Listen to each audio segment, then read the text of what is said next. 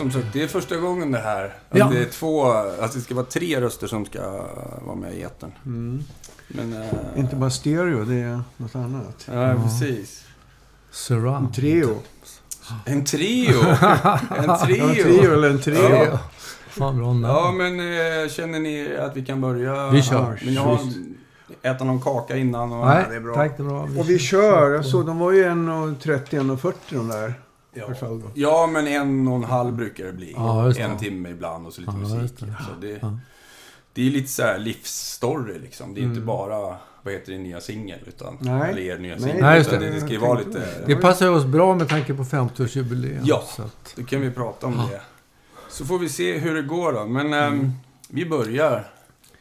Så ska jag glömma, inte glömma att titta på er här för nu är det så mycket grejer i vägen här. Men eh, välkommen till Jag spelar för livet. Tack. tackar. Adolfsson och Falk är här idag. Ja. Det här är första gången som vi gör det med två gäster samtidigt. Så att eh, vi ska hjälpas åt här och försöka eh, ge en bild om vem som pratar och, och sådär. Men, eh, så vi kan väl börja med eh, Adolfsson här. Då får du säga ditt fullständiga namn här. Ja, då heter jag... Du ska ha alla namn. Ja. Då säger jag Carl Thomas Adolfsson. Så är det. Ja, Och jag då heter Bengt Anders Falk. välkomna.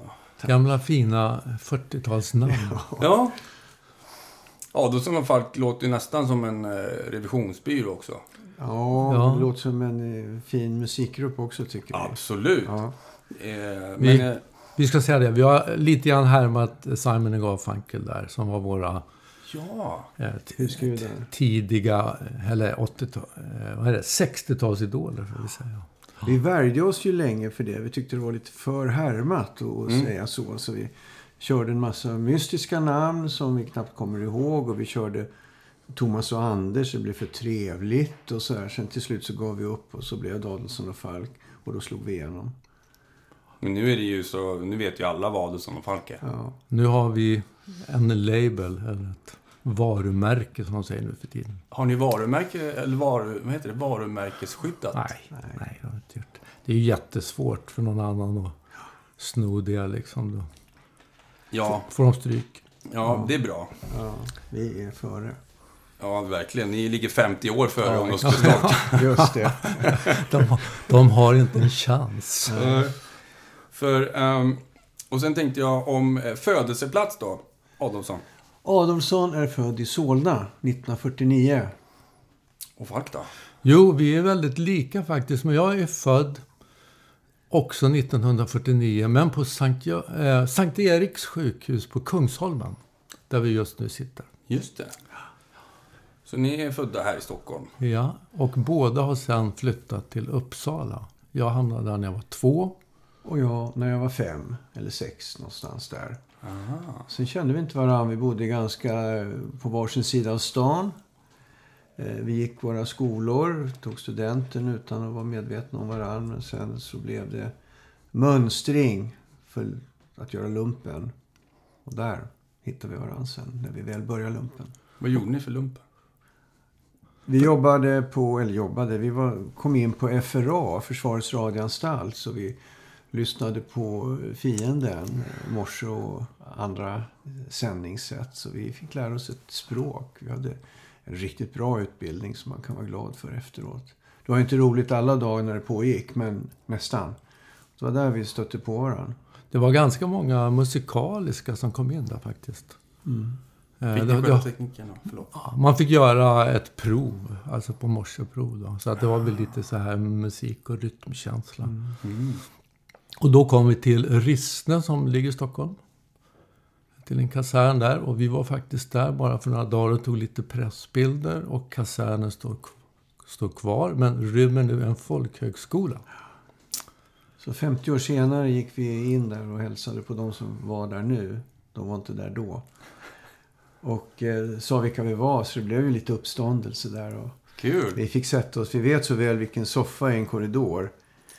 Eh, det började hända något. Anders hade tagit med sig gitarren och satt och spelade Dylan och Garfunkel, Simon Garfunkel-låtar. Och jag smög fram där och, och eh, la någon stämma på det där. Och då tyckte vi det lät rätt bra.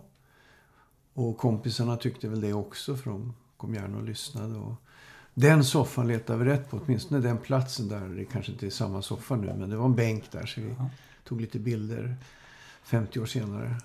Mäktigt. Ja. Men det var, vi blev ju ganska energiska där med musiken. Vi märkte att det funkar. Bå- Båda två hade väl en nerv för det. Och, och hade hållit på ganska mycket innan. Så att vi startade en verksamhet där. Började skriva låtar. Ja, på plats nästan. Ja, och spel, spelade in på två rullbandspelare. Sådana sound on sound och sånt. Som man gjorde på den tiden. Ja. Och, och var det egna låtar från början direkt? Nej, inte med samma. Det tog kanske ett halvår och sen började vi med egna. Jag vet inte varför vi Nej. kom där, men vi började spela in lite covers där och sen, nej nu måste vi börja skriva eget. Ja. Nej, vi levde ju väldigt mycket med musiken då. Vi hade vår tjänstgöring naturligtvis, men sen varje ledig stund så var man ju ja, ansvarslös. Mm. Förstå mig rätt. Mm. Så att vi hade ju väldigt mycket tid vi kunde utveckla det här på och gjorde det. Sen blev vi, eh, de som var bäst på morse, de fick stanna kvar i Stockholm. Resten fick åka ner till Eksjö. Det vill säga vi. Det vill säga via. Och, och då hamnade man i Eksjö och skulle jobba med den här avlyssningen då. Men på grund av att det var skiftgång så fick vi bo på stan. Och då eh, satte vi igång och rigga bandspelare och Ja. börja jobba lite mer effektivt med det här inspelandet. Så när vi muckade sen ett år, ett, fem, 15 månader senare, då hade vi 14 egna låtar som vi skickade runt till grammofonbolag. På, det engelska, på engelska. Ja, de tackade artigt. De tyckte det lät bra, men vi passade inte in i produktionen. Men så, var det, det. men så var det en som svarade och det råkade vara Sveriges bästa producent, Anders Burman på Metronom. Så han bjöd in oss till en provinspelning. Men det ledde inte vidare, men han var intresserad. Så att det var ju ett kvitto på att jag ändå hade något att komma med. Han tyckte det var riktigt bra. Det var ett sound som han inte var van vid. Men han hade ju precis börjat lansera ja, Pugg och eh, Bert Bert Stav och så vidare. Mm. Och tyckte att vi lät spännande. Eh, vi sjöng på engelska då, för det var det gjorde man. Mm.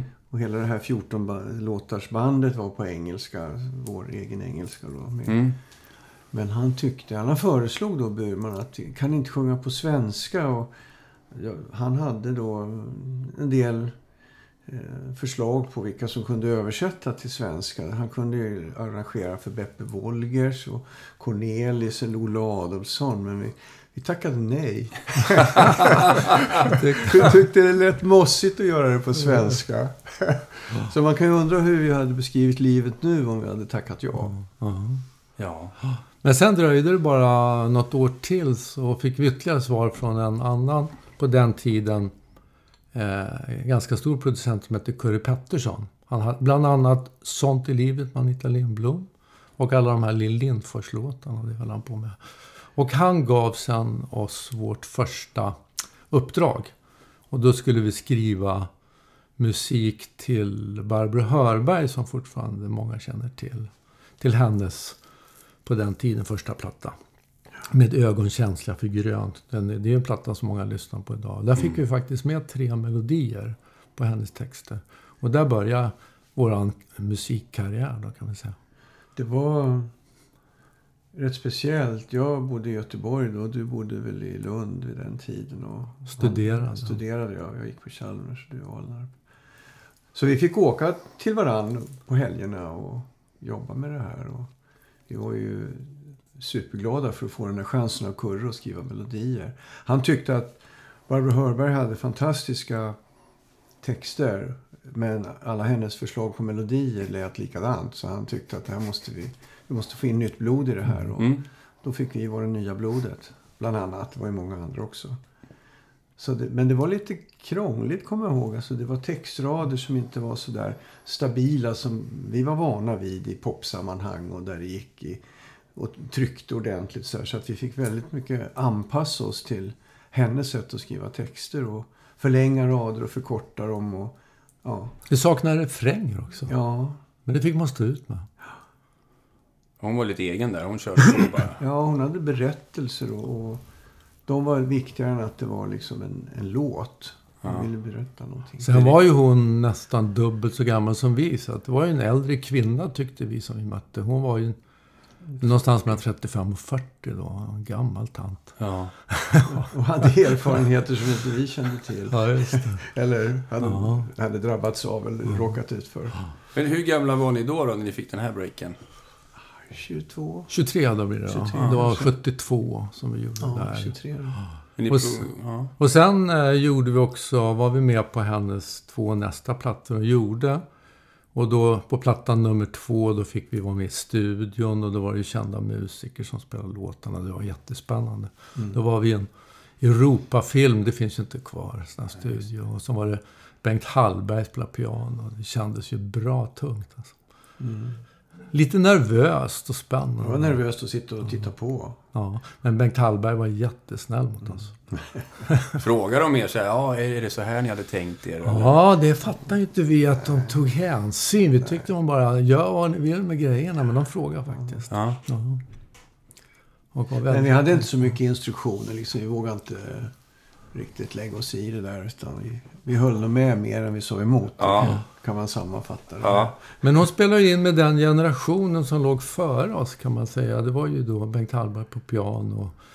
Rune Gustafsson på gitarr och Egil Johansen var den ständige trummisen och de där. Och, eh, vi konstaterar nu, det gjordes en bok om Barbro Hörberg förra året. Där vi intervjuade och eh, i, i princip de flesta som var med på det där är döda. Thomas och jag lever men det, det är inte så många till. Mm. Lite läskigt. Lasse Berghagen Ja. var med på någon låt, han lever. Men producenten är död och Barbro är- finns inte kvar. Nej. De flesta musikerna har gått bort. Och så. Men det där var entrébiljetten kan man säga. Att vi fick nosa på branschen på det sättet som Mm. låtskrivare. Och sen höll vi väl på där och, och traggla och det blev ju väldigt konstigt när jag hörde på, på nyheterna att Barbro hade gått bort. Mm. Visste inte alls att det var illa. När var det? Var det 76? Eller? Ja, något sånt Något väl. Men sen genom Barbro då så fick vi direkt kontakt med det förlaget som höll på med den här plattan. Och det var Air Music som nu heter BMG. Eller Air Chrysalis hette det ett tag också. Och, och ja, det var spännande för det var ju Beatles producent George Martin som startade Air ihop med tre andra independent eh, producenter.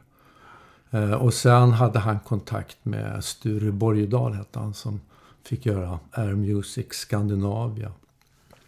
Så att vi träffade faktiskt till och med George Martin. Inte, inte prata man, men hälsa på honom Du- en gång. Du brukar alltid berätta om att du fick bjuda honom på tårta. Ja, det har jag gjort. det nu. Ja, det har jag gjort. Jag har, jag har bjudit George... Det är det största jag har gjort i popmusiken. Jag har bjudit George Martin på en tårtbit. Det är tungt. Det är ju jättetungt. Ja. Hur kom det sig då? Du gick och köpte bara? Nej, det var på kalas. Ja, de, hade, de fyllde tio år. Och då var, I och med att George Martin var hälftenägare av det här. Så han var inbjuden, var hedersgäst. Så att det var ju, då fick man ju nästan hjärtklappning. För det var ju Gud som Ja. kom. Vi sprang ihop vid kaffe och tårtbordet där och du var Ja. före och var artig. Ja, han tog snällt emot tårtbiten. Gick och satte sig och Sture. Han var ju en vanlig gubbe. Det kommer man ju själv också ihåg. Vi är uppväxta med Beatles. Thomas och jag var ju 14 år när de slog igenom 63 i Sverige. Ja. Och då upplevde man ju George Martin som också en ga- gammal farbror, precis som vi sa om Mm. Barbro nyss. Mm. Och då var ju han kring 30. Men Beatlarna var kring 20. Så Ja. att det, det är de där perspektiven intressanta. ja. ja, verkligen. Då var han den här som hade gjort allting och kunde allt. Han var 30 år liksom. Ja, liksom ja.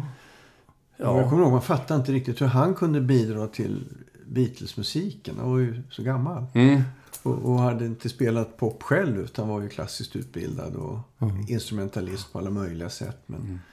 han fixade ju det rätt bra. ja, tycker jag. Sen fick vi en del tre, trevliga stunder när Sture liksom berättade Beatles-minnen. Och det då satt man ju... Man satt på tå, eller vad ska man säga? Ja. eh, och lyssnade. Han, hade ju, han, han träffade dem på 60-talet. och Tog hit dem när de kom till Sverige första gången. Och så. så han hade ju massor att berätta. Vad sa han? Ja, han, bland, an- en spännande stund som han nämnde, det var ju när han var med. Eh, Beatles spelade på Olympia i Paris. Och då var Sture backstage där. Och då fick de beskedet precis backstage att de hade kommit etta i USA. Och det var liksom för Beatles den riktigt stora lyftet då. Och så då åkte de ju över och spelade för Ed Sullivan och det här. Och vi sitter just och tittar på Michael Blair här på en bild. Just det. Eh, som vi har spelat lite grann med. Och eh, han berättar för oss, han är född eh, sex år efter oss. Och när Beatles var på Ed Sullivan, då tog han ett kort på TVn. Och det blev bara svart. Och den satte han upp och hade på som sån här minne. Och som han sa till oss, han började spela i och med att han hörde Ringo. Så det är, alltså Beatles har ju betytt väldigt mycket för hela vår generation. Ja, verkligen. Ja, hela det gänget.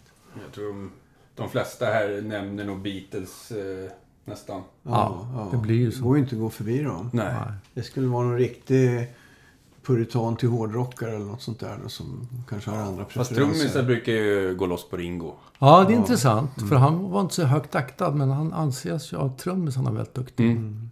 Michael sa att han hade en väldigt speciell timing Mm. som, som inte var så enkel. Nej, det... Ja, vad kul alltså. Ja, Ni fick nästan träffa Beatles. ja det var Ja, lite... det var, ja, det var långt ifrån. Men, men Sture hade ju där på kontoret en sån här porträtt på alla fyra med autograferna som nu för tiden är ganska mycket värd. Mm. Men de kanske har låst in det där kortet nu. I något bankfack. Ja. Ja, det var en person emellan oss och Beatles bara. Det var Sture. Ja. Ja, så var Det var synd inte fick någon förbandsgig där med dem. Ja, jag tycker Ja, de hade blivit, hunnit bli för stora. Synd. Ja, Ja, Eh, de, de hade ju nästan, ja de hade ju till och med hunnit split. splittras. Det var ju då vi, det här var ju början av 70-talet. De höll ju de här klassiska sju åren Beatles. Slog igenom 63 och bröt upp 70. eller vad. Tänk att de hann göra allt det på sju år. Ja, Det är helt otroligt Och vilken man- utveckling. Om man lyssnar igenom Ja, skivorna ja. i följd så tror man ju inte att det är möjligt. Nej. Det är helt fantastiskt. Så när de slutade spela live och bara spela in. Och... Ja. Ja, vi får nästan göra en Beatles-special här någon gång och bara prata Beatles. Får bjuda in några i vår ålder och snacka Beatles. Då blir det mycket Och där har surf. du Johan Johansson här. Han, han dör också för Beatles. Han tycker det är bäst som Ja. finns. Mm. Ehm, ja, det är väl de flesta som... Loffe, jag vet inte om han pratar så mycket Beatles, men... Han var ju mycket jazz Ja. På den tiden. han lirade med Jimi Hendrix. Det, det, Ja, det är hans det. stora grej. Ja. Hansson och Karlsson fick Ja, lira. återkommer man till. Mm. Ja, det Jo, en del ser ju lite ärrade ut här så de har nog varit med och blivit kommer bli om inspirerade. Beatles. Ja. Ja, Ja. så att det, jag tror att det är liksom... Det går inte att gå förbi dem som ni säger. Nej. Det är en alltså. milstolpe för hela musikutvecklingen. Och sen Ja. pratar man med engelska musiker så säger varenda en Beatles. Ja. Jag tänkte en fråga som alla får. Och det är, vad är ditt första musikminne? Så det får vi väl nästan ta en och en då. Ska vi börja med herr Adolfsson på den? Mitt första musikminne, ja det kan vara lite olika perspektiv på det. Jag vet den första skivan jag fick utav mamma och pappa. De hade med stolthet köpt en, en radiogrammofon. Och pappa köpte Glenn Miller och mamma Alice Babs och Thomas, han ska ha Klas Klättermus. Så den fick jag, en EP med fyra sånger på. Den nötte jag ju ut. Eh, så det, det finns här i med än. Jag har den där skivan kvar, den där singeln. Eller EPn hemma. Om det handlar om att spela själv så... Min pappa spelade så att det fanns ju musik i liksom atmosfären. Mm. Inte för att han spelade så mycket hemma i lägenheten men ändå. Det talades musik och musikminnen. Men det blev ju blockflöjt för min del då, som för ganska många som Mm. startinstrument. Och eh, det fick jag köra. Och sen hade vi ett uppträdande. Jag var utklädd till cowboy. Jag och en kompis. Och vi spelade skräckslag när vi kom på bild i Uppsala Nya Tidning. Och vi var käcka cowboyar som spelade så fint. Och den där hade jag på väggen hemma i mitt pojkrum till jag var liksom så gammal att jag förstod att det var dags att ta ner den. ja, det var ju början. Det var första minnena. Ja. Men, eh, ja. första låten, förutom Klas Klättermus, alltså... Vad Ja. valde du själv liksom när du fick köpa Jag blev skivor? inspirerad utav kusiner. Eh, Mm. Det, första var nog en, en eh, tjej, en kusin som var bra mycket äldre än vad jag var. Hon var säkert 10-12 år äldre. Men hon hade köpt Little Richard och Long Tall Sally och de här godbitarna. Jag fattade inte hur det var möjligt att låta sådär. Men den där körde jag ju om och om igen när jag var hemma hos henne då. Och bodde långt härifrån nere i Östergötland. Men det tyckte jag var så häftigt. Vilken, vilken respektlös inställning till musik när man kommer från Klas Klättermus och blockflöjt. Och sen har man Little Richard gå loss sådär fullständigt respektlös. Men ändå sitter ihop som fantastiskt så här, tajt. Ja, Så det var nog den första. Ja. Vad säger Herr Falk då? Mitt första starka känsla för musik, det var faktiskt eh, Kalle Stropp och Grodan Boll. Och det var ju Thomas Funk som gjorde trickinspelningar. Och det där föll jag extremt mycket för. Och önskade mig även en, en skiva. Det var en stenkaka faktiskt. Med eh, Kalle Stropps eh, födelsedagsmarsch eller vad han hette. Sen har man ju fattat efteråt att det där var ju ganska finurligt gjort. Han satt ju och trickinspelade med sig själv. Eh, sen eh, brydde jag näst... Jag hade ju någon musik igen, men jag brydde mig inte om det. Jag blev satt och spela piano från åttan... Nej, vad säger jag? Från eh, andra klass. När jag var åtta år. Eh, och tyckte det var vansinnigt tråkigt, som många med mig då. Eh, och sen stod jag ut i fyra år, men sen släppte jag det och var glad för det. Men sen, sen kan jag säga att jag började intressera mig för poppen och det var i samband med att 10 Topp kom igång där 62, eller 61 kanske.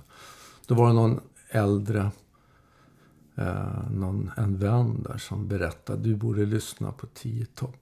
Och då var man ju fast sen. Och sen kom ju Beatles 63 och sen rann det på där. Vad var det för låtar innan 63? Liksom? Vad var det som var... Var det Elvis då, eller? Där var det samma sak som för Thomas, att jag hade också äldre kusiner som hade Elvis och Richard. Som man blev häpen. Men den som jag nog fak- faktiskt fastnade ganska mycket för, det var... Vi kommer från Uppsala, det var Ove Thörnqvist. Det var många som hade Ove Thörnqvist med grammofon. Och han körde ju någon slags svensk rock på den tiden. Mm. Med fantastiskt bra texter. Och de föll jag för även när jag var typ sju år. Alltså. Och eh, de är fortfarande bra. Mm. De, ja, jag kommer ihåg det också. Eh, De hade hela tiden, eller väldigt ofta i varje fall, referenser till platser i Uppsala som man kunde identifiera sig med och nästan se när han sjöng hur de rörde sig. Det var Botaniska trädgården och Ovandals café och Engelska parken och sådär. Ja, Det var så det. häftigt att känna den närheten istället för någonting som man inte alls hade kontakt med. Just Det var schysst. Så han var, ju, han var ju stor i Sverige, men han var ju väldigt stor i Uppsala. Ove Thörnqvist. Ja, gammal klassiker. Varmkorvsbågen nere på Fyristorg. Ja. Det ligger i Uppsala också. Ja, Aj, Fyristorg, ja. Ja. Mitt i stan. vi vet vilken korvmoj det var. Han handlade ju också. Men sen kom ju hela 60-talsvågen sen. Alltså med all, alla städer hade ju sina egna band. Den största i Uppsala var väl, de hette Nashman. Eh, och, eh, och sen bodde i och med att man bodde i Uppsala så kom ju Stockholmsbanden upp. Det var ju Hepstars och Mascots och alla de här stora. Som, som, eh, så att varenda helg kunde man gå och lyssna på bra musik. Och det var intressant på den tiden för om man bara tog bort Beatles och Stones så kom ju de andra engelska grupperna upp till Sverige på sommaren.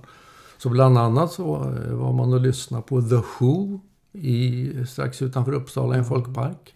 The Kinks. Ja, så. Så de, helt otroligt. Men det där klart, det var en tid innan arenapoppen kom. Ja, Och ingen hade förstärkare och prylar som skulle fylla en arena här. Nej. Utan det var ju Folkets hus och någon skolaula och sådär som det räckte till för. Så att det, det fanns ju inte en chans sen när de skulle fylla större arenor att leva med de instrument eller förstärkeriet som var på den tiden.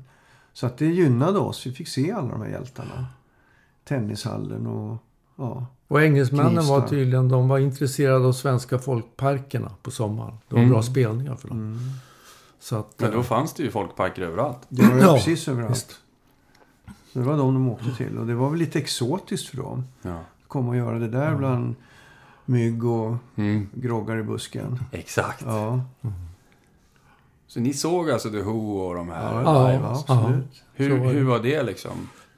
Det var häftigt, men man tog det ganska... Det var inte som... Man svimmade inte. Nej. Eh, jag menar, det var... Man hör, jag kommer ihåg jag såg, när vi såg The Who så hade de precis gett ut My, My Generation Ja. som är väldigt stor. Och sen hade de rykte om sig att slå sönder saker på scen. Mm. Och då gjorde de det lite grann, för det var väl liksom att de måste uppfylla sitt rykte. så att Pete Townsend, han gick ut ett tag och så by- bytte han bort sin fina Rickenbacker-gitarr mot någon äldre Fender. Och så stod han och hackade lite mot en förstärkare. Så här. Det var lite skämtvåld på något sätt. Det var inte hela vägen. Nej, Nej. Det, och det såg man när man var så här 15 år. Alltså det märkte man att det var bluff. Men de var bra. Men det var ju naturligtvis lite magiskt att, att se de här. eh, Du sa man svimmar inte eller vad det var du sa. Det kanske man inte gjorde. Men ändå att de finns på riktigt. Och där. Det, var ju, det fanns ju inga eh, studioinspelningar som gjorde att det lät helt annorlunda. Eller gjort på ett sätt som inte gick att återskapa på scen. Utan det var ju, det var ju de fyra, fem stycken som Mm. var nu var med i bandet som stod där. Kinks i Ängby Park i Knivsta.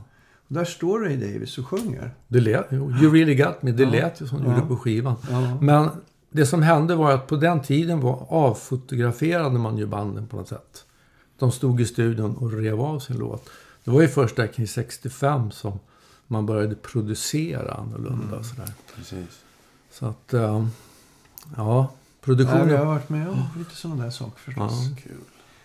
Men det var väl så intressant tyckte jag när man fick se Hepstars och Tage som Ascots de här svenska banden som kom. De var ju liksom så, så långt borta de också Ja. i, i radion och tio topp och kvällstoppen och allt vad det hette. De var lika anonyma som ja, Beatles såg jag inte men de andra då, Kings och Who och sådär. Mm. Och sen står de där i kroppar och sjunger och det Mm. låter som det brukar. Mm.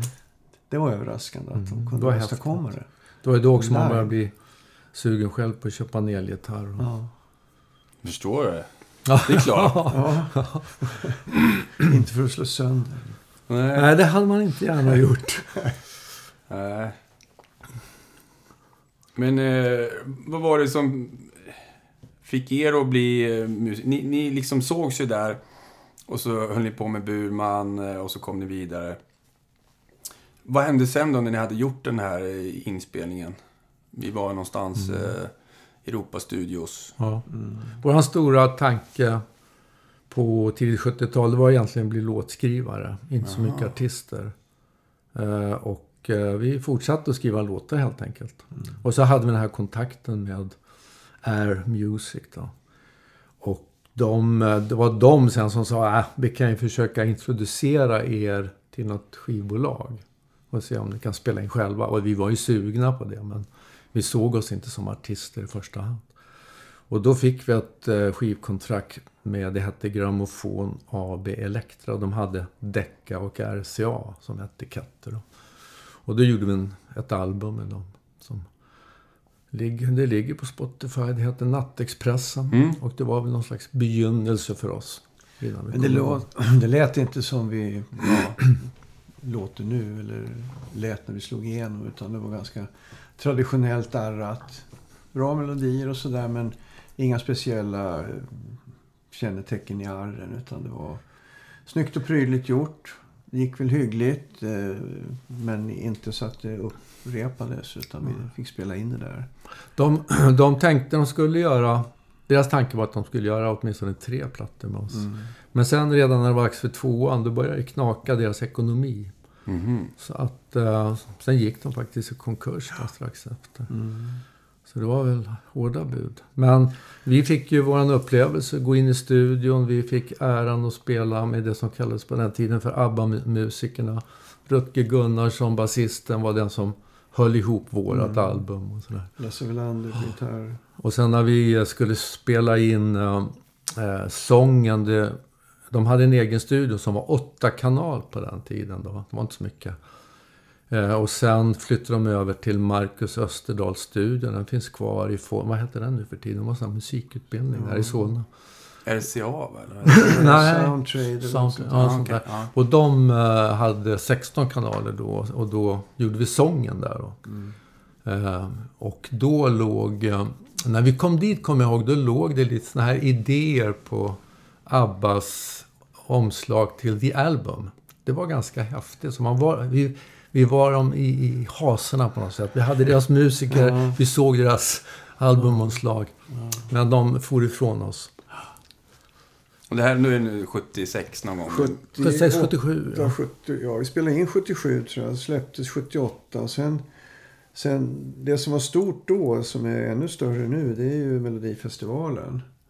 Så att vi provade väl med några låtar där. Jag var ganska övertygad om att vi hade skrivit värsta hitten. Men den kom inte med. Så vi försökte ytterligare ett år och hade skrivit en ny låt. Och då kom vi med. Och på den tiden så var det ju tio bidrag och de togs direkt och sattes ihop. Så det var ju inte en massa fin- semifinaler och Nej. sånt där. Utan vi blev utvalda som en av tio. Det året var 79. Vi, s- vi, det var tävlingen då och det var det året eh, Ted Gärdestad vann med Satellit. Magnus, Magnus Uggla var med med The Rocker. John Kom the sist. Rocker kom sist. eh, Eva Dahlgren debuterade. Ledin eh, spelade Det ligger i luften. Embryo till Secret Service kom det året. Ola plus tre. Ja. Och på den vägen. Men vi kom sexa kommer jag ihåg. Och vi tyckte väl det var rätt så kul ändå. Vi hade inga förhoppningar om att vinna det där. Men ändå när det står här, man står här och det är en tävling så är det ju en rangordning som blir resultatet. Men ja, vi tyckte vi hade värsta meriterna. Vi hade gjort ett album, vi hade varit med i Melodifestivalen, vi hade varit låtskrivare och så vidare. Men Mm. det liksom brände aldrig till och, och släppte och blev större än så. Eh, så vi var väl nästan på väg att känna att nu är vi 30 bast. Nu är vi för gamla för att hålla på med musik. Vi spelar väl in hemma de låtar vi har på lager och våra demos och, och sätter ihop det snyggt och prydligt. Och skickade in det till Sveriges Radio, till Visstunden eller Viskvarten vad det nu hette. Och där landade bandet och sen blev det väl rätt tyst. Men eh, det visade sig då att han som höll i det här, Tosse Bark eller vad han hette. Ja, det. Han tyckte det var för rockigt. Ja, med två akustiska gitarrer och lite pålägg och grejer. Så han lämnade till Eldorado-redaktionen som ju var ett stort program på, Det var nystartat ja, precis på den då. tiden. Kjell Arling. Ja, Ja, Kjell. Arling och Lennart Wretlind. Och, och där bet det. De tog in Ja, de tog in det. Så att, eh, vi fick göra rätt mycket för dem. Ja. Och det var då det började hända saker. Vi blev introducerade till Greg Fitzpatrick som spelade alla syntar och trummaskiner och hade tillgång till det. Vi eh, blev tillfrågade om vi skulle kunna göra en, en inspelning med honom. De tyckte då, en producent där som heter Lars-Jan Nilsson, han tyckte att kombinationen av våra plinkande gitarrer och Gregs syntar, det skulle vara liksom svenska kraftverk. Och, I kombination med Ja, Everly Everly Brothers, som han Brothers sa. tyckte han att vi var. En bra Det- blandning. Ja, så han frågade om vi var intresserade av att prova att spela in med Greg. Att han fick arra upp det och vi se var vi hamnar. Och det fanns ju inga nej på den tiden. Utan det var ju bara, ja, visst, det är spännande. Mm. Så att vi förde samman med Greg en dag där i Sveriges Radios största inspelningsstudio. Och eh, fick, hade två dagar på oss. Så att vi gjorde grovmaterialet en dag, sen gick vi hem och sov på saken. Och sen var det finlir dag två. Och eh, då var det Blinka blå som gjordes. Och, det, och den slog ju med dunder och brak då. Men sen bara eh, någon månad innan så hade vi blivit tillfrågade av Kjell Arling att skriva en liten julsång till sista programmet. Eh, Eldorado 81 där. Och då petade vi ihop mer jul där i en, i en En radio... liten låt sådär. En liten låt som han skulle spela i sista programmet. Spelas Och en det, var, gång. det var inte mycket mer med det. Sen gjorde de en... eh, Sen fanns det där bandet. Då var det flera radioproducenter som tyckte det var en kul låt. Så att han, de lånade bandet och spelade den flera gånger. Sen gjorde Eldorado en egen, ett eget album som heter Stjärnornas musik. Och då stoppade de in mer jul där och då började den gå mer och mer. Och sen eh, 84 då, i tre år senare, så gjorde en lite bättre inspelning. För det här var bara gjort i en talstudio. Eh, och eh, sen har ju den bara växt och växt. Så att den, som vi brukar säga, de har tänkt att spela en gång och nu är den inte spelad bara en gång. Så att det är en otroligt vi har spelat. Nästan 24 miljoner lyssningar bara på Spotify. Ja, helt, helt, det. helt otroligt. Det är och det är bara i Sverige i princip. Ja. Det är kanske lite Norge och Finland. Ja. Men så att det är extremt mycket. Det är svårt, förmodar man då, att sätta ihop en julspellista hemma hos alla. Utan Mm. att ta med den här låten. Så Mm. att det är klart, det rullar hela tiden. Så jag, det, jag kollade en gång på, på julafton. En julafton, hur mycket den spelade, streamades på ett dygn. Mm. Och 250 000 gånger på ett dygn. Wow. Ja. så att det, det är nästan... Vi konstaterar att det där ligger... Mer jul och Blinka blå ligger typ kan jag, mellan en och en halv månad från varann. Och de två är ju våra största låtar. Mm. Och det var två radiospecialer för Eldorado. Så att eh, vi kan ju buga och tacka mot Sveriges Radio. Mm. Eh, och då hade vi soundet, vi fick det med Greg och sen rann ju bara på där. Mm. Så. Då, och då ville folk att ni skulle turnera då? eh, Ja, live alltså, eller? den här Blinka blå la sen ut som skiva på SR Records. Och den började sälja som bara den. Och hon var alldeles exalterad, hon som ringde från ja, radion då en gång i veckan och sa nu har det sålt så här mycket och nu har det sålt så här mycket och det bara stegrades. Till slut så blev det väldigt besvärande för Sveriges Radio. Att de för egna pengar, radiolicenspengar, hyrde in folk och spelade in musik och som de sen, som det hette, pushade i radion och det blev framgångsrikt och det kom in pengar tillbaka samma väg. Det var fult på den tiden, så det var väldigt misstänksamt. Man Det var skulle- efter proggens 70-tal. Ja, man skulle spela de stora världshittarna, då gick pengarna utomlands till Mm. stora multinationella bolag som gjorde mer än skivor. Och Mm. det, var, det var oantastligt. Men det här fick de inte hålla på med. Så att vi, vi blev ombedda att försöka hitta ett annat ställe att vara på. Eller ett annat bolag att vara på. Då, hittade vi just det här Air Music som vi pratade om. Mm. alltså då, det var en tanke Mm. så här, de sa så här, vi betalar en... Ni, ni får göra ett album. Eh, och så fick vi i princip fritt spelrum i studion. Eh, och eh, vi betalar mastern och sen väljer vi bolag för att det var ju... Ja, vi hade ju en hit, stor hit Mm. och gjorde en ny musik och En sådär. hit men inget Men- bolag. Men sen kom de efteråt och sa, ska vi inte ge ut det på Air Music istället? Vi ger oss inte på de stora drakarna. Och det tyckte vi var jättebra för att vi gillar det där att jobba lite mer familjärt. Mm. Eh, Så att eh, alla de där 80-talsplattorna ligger på Air Music på en egen etikett. Som, Vi hade ju, menar, livet för oss, jag hade fyllt 30 med råge när det där började hända. Och vi hade familjer och det började komma barn och jobben började utvecklas och man förväntades åstadkomma någonting på de vanliga jobben. Vi har ju aldrig levt på musiken utan det är, vi är utbildade till annat. Och det är klart att det, det var kanske lite lockande att få ett jättestort skivbolag och tycka att vi var bra och, som, och ville göra någonting med oss. Men samtidigt så krävde ju de tillbaka av oss. Då, då ska det vara tre album på två år och det ska vara turnéer och det ska vara lång bortovaro hemifrån och så vidare. Så att det, funkar inte med vår livstillvaro just då. Så att vi, vi har ju alltid velat jobba i det lilla på något sätt. Och, eh, vi fortsatte med det och det tror jag har varit väldigt bra för oss. men vi fick ju en drömsituation där för att i princip så fick vi eh, fritt spelrum, Air betalade produktionen. Eh, det fanns en studio som drevs av rockbolaget Misslur. Misslur, ja. Och i, bara en trappa upp från studion hade Greg sin syntaffär eh, i början av 80-talet. För Greg hade, hade på 70-talet börjat importera syntar från USA. Mhm. Han, han var, Greg eh, Fitzpatrick, han var med och startade, eh, vad hette det då? Samdistribution, musiknätet Vaxholms distribution. Sen föreslog han dem, det var ju progg, Mm. för, för, det var ju 100% progg. Och då föreslog han dem att de också skulle börja importera syntar, han kunde hjälpa dem. Han kom ju från Kalifornien, så att han hade bra kontakt mot den person som startade, de som gjorde Profit-syntarna. Ja, ja, ja. Eh, och, och, men då tyckte eh, proggiga Vaxholm där, nej man kan inte hålla på med synt. Alltså, för det var ju så här skämmigt på den tiden. Snodde ju musikerjobb och allt vad det var. Allt var fel med synten och då tog Greg och började starta en egen importfirma. Som han sen utvecklade till en liten affär på Roslagsgatan. Och det blev ju starten väldigt mycket på svensk synt. Där. Han, fick även, han hjälpte även Björn och Benny med syntgrejer och sånt där. Inte spela förstås, men Nej. hjälpte dem med material programmering och sånt där. Så att, eh, och då hade vi det där läget att vi hade direkt Vi träffades i studion på kvällarna och nätterna med Greg. Och sen en person som heter Dagge Lundqvist eh, som var vår studiotekniker.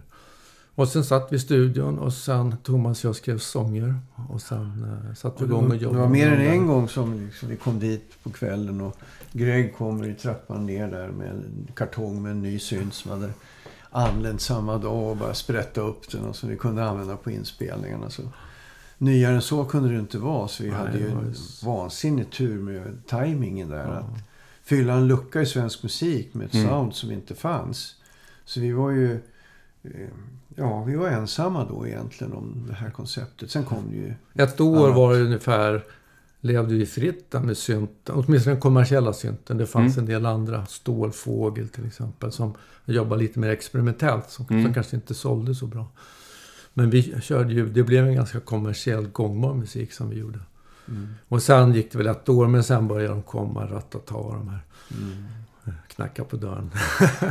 Och då blir vi fattsprungna, som alltid Ja, i historien. så det är någon som börjar och, Ja, så blev det ju. och först. Sen skulle alla, sen började till och med dansbanden, det är ett par tre år sedan började de också köra synt och slå på Simons trummor och så här. Mm. Eh, Så att sen var det ju bara synt som gällde ett tag där på 80-talet. Ja, och nu är det väl så här, en Prophet 5 är det coolaste man kan ha. Liksom. Ja, just det. Och den var, den, den var ju svindyr då precis när vi började. När, när vi spelade in för Eldorado så gjorde vi en specialinspelning med, eh, an, eh, Anders med Elias. Anders Elja som jobbar mycket med ABBA. Och då hade han och Benny köpt varsin Prophet i staterna. gick på 30 000 svenska kronor på den tiden. Mm. Sen gick det ett par, par tre år så kom Midi. Och, och Profiten hade inte Midi. Du kunde köpa en Profit 5 för 5 000 kronor. Jaha. skulle man ju ha gjort då, men så... Mm. Gjorde inte det. Nej. Så att det var ju... Ja, vi då, hade en väldig tillgång till nya fräscha syntar.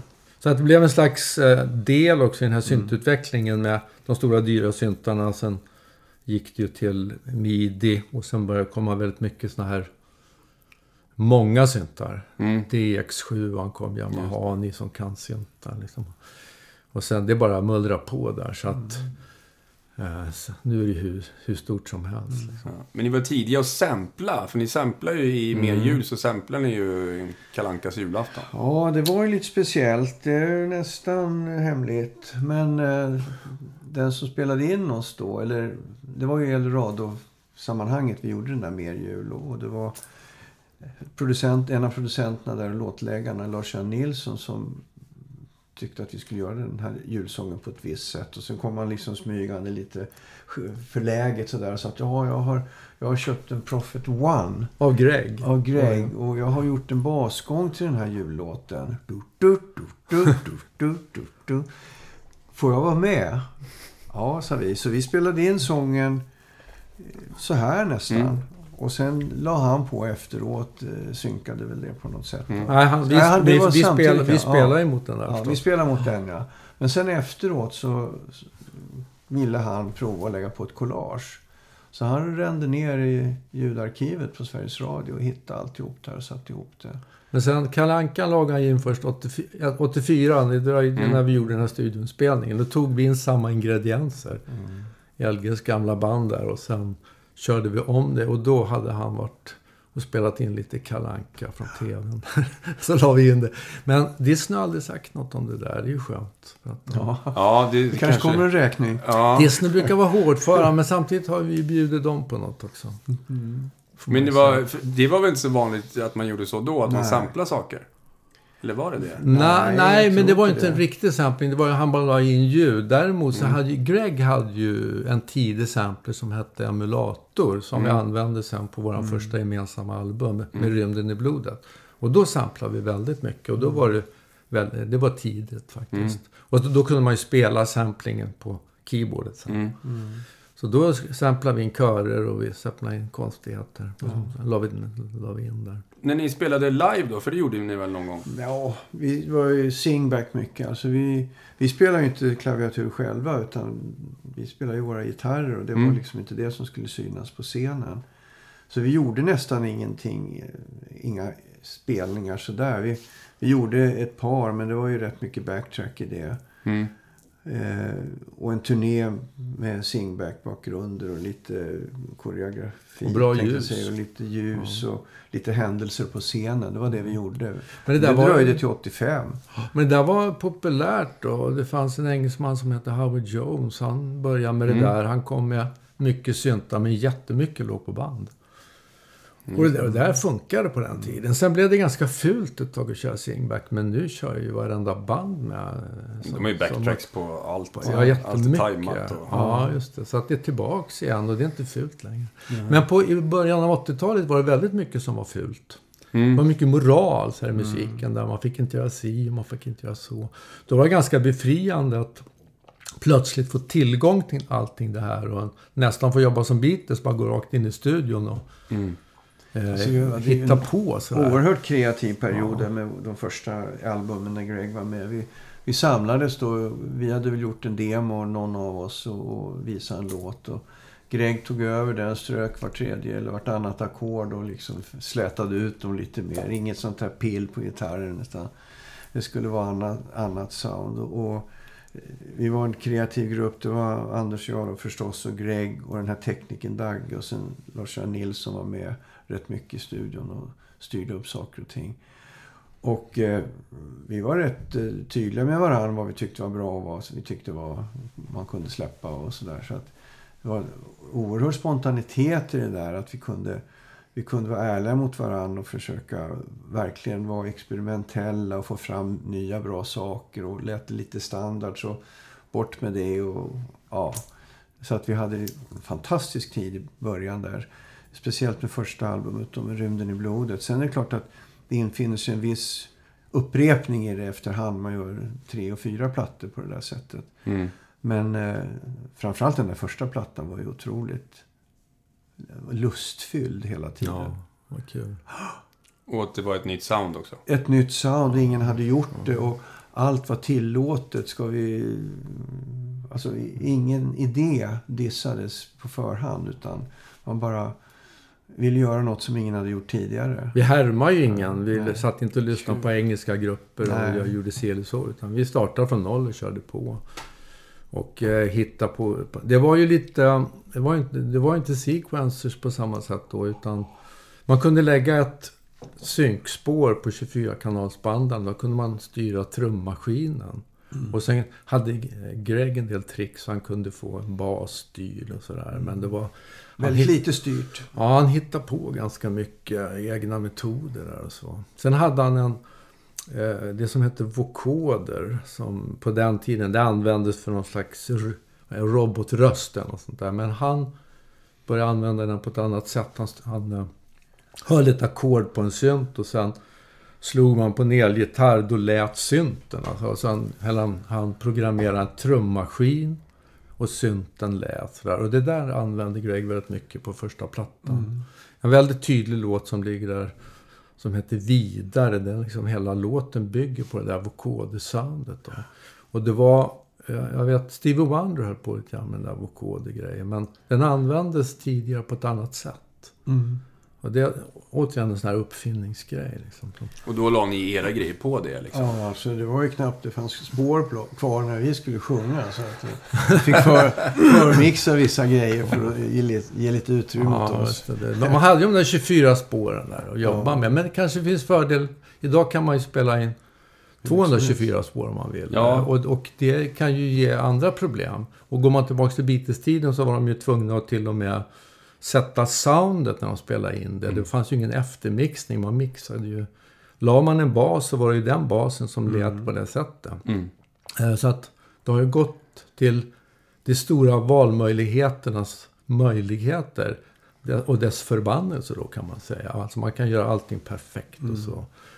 Så att det finns ju... Då kan man tappa något på vägen. Ja, det får man vara uppmärksam. Man kan ju välja att vara lite slarvig och behålla det slarviga om man vill. Men väldigt många fastnar ju i det här att man liksom polerar upp hela tiden. Mm. Och då får man ju vara ganska noga med var gränsen ligger tills det börjar stelna eller vad- vad som händer. Och det behöver ju inte sjunga falskt, det är ju bara att trycka upp felsången med en, med en Ja, det ritar man ju in nu. Precis. Och, så att, och det är ju bra. Om du har en jättebra sångtagning så är det en ton som är falsk. Det är jättebra att trycka upp den kanske. Men, men eh, det kan ju bli också ett... Det Finns kan bli för mycket av det. Ja. Jag kan ju tycka att det kan finnas en eh, glädje eller något fint i att det finns en begränsning. För då får man liksom Ja, bli kreativ inom det. Ja. Man ska nog vara, åtminstone ska man vara rädd om det man har lagt ner på ett spår och förstå Mm. vad det står för. Man Mm. kan värdera det. Det är ju fördel idag. Man kan backa tillbaka och värdera det. Välja att göra om det. Men kanske också välja att inte göra om det även om det är något gnissel i det och så. För att, eh, Men eh, jag håller också med att det finns en förtjänst i att man fångar känslan. Och då är det lite synd om någon ton är sur. Men är känslan bra för övrigt så kanske man får svälja det där. Och Mm. Det var så. Mm. Det var så. Och, och stå ut med det. Mm. Det blir lite sterilt till slut när man håller på och putsar stavelse för stavelse. Men det är intressant Ja. det där, vi pratade lite om det tidigare, det här med hur tekniken styr hur man producerar. För Mm. att, eftersom vi har varit någonstans med hela vägen så Beatles började spela in på två spår. Sen kom det tre spår som hade kunde lägga sången efteråt.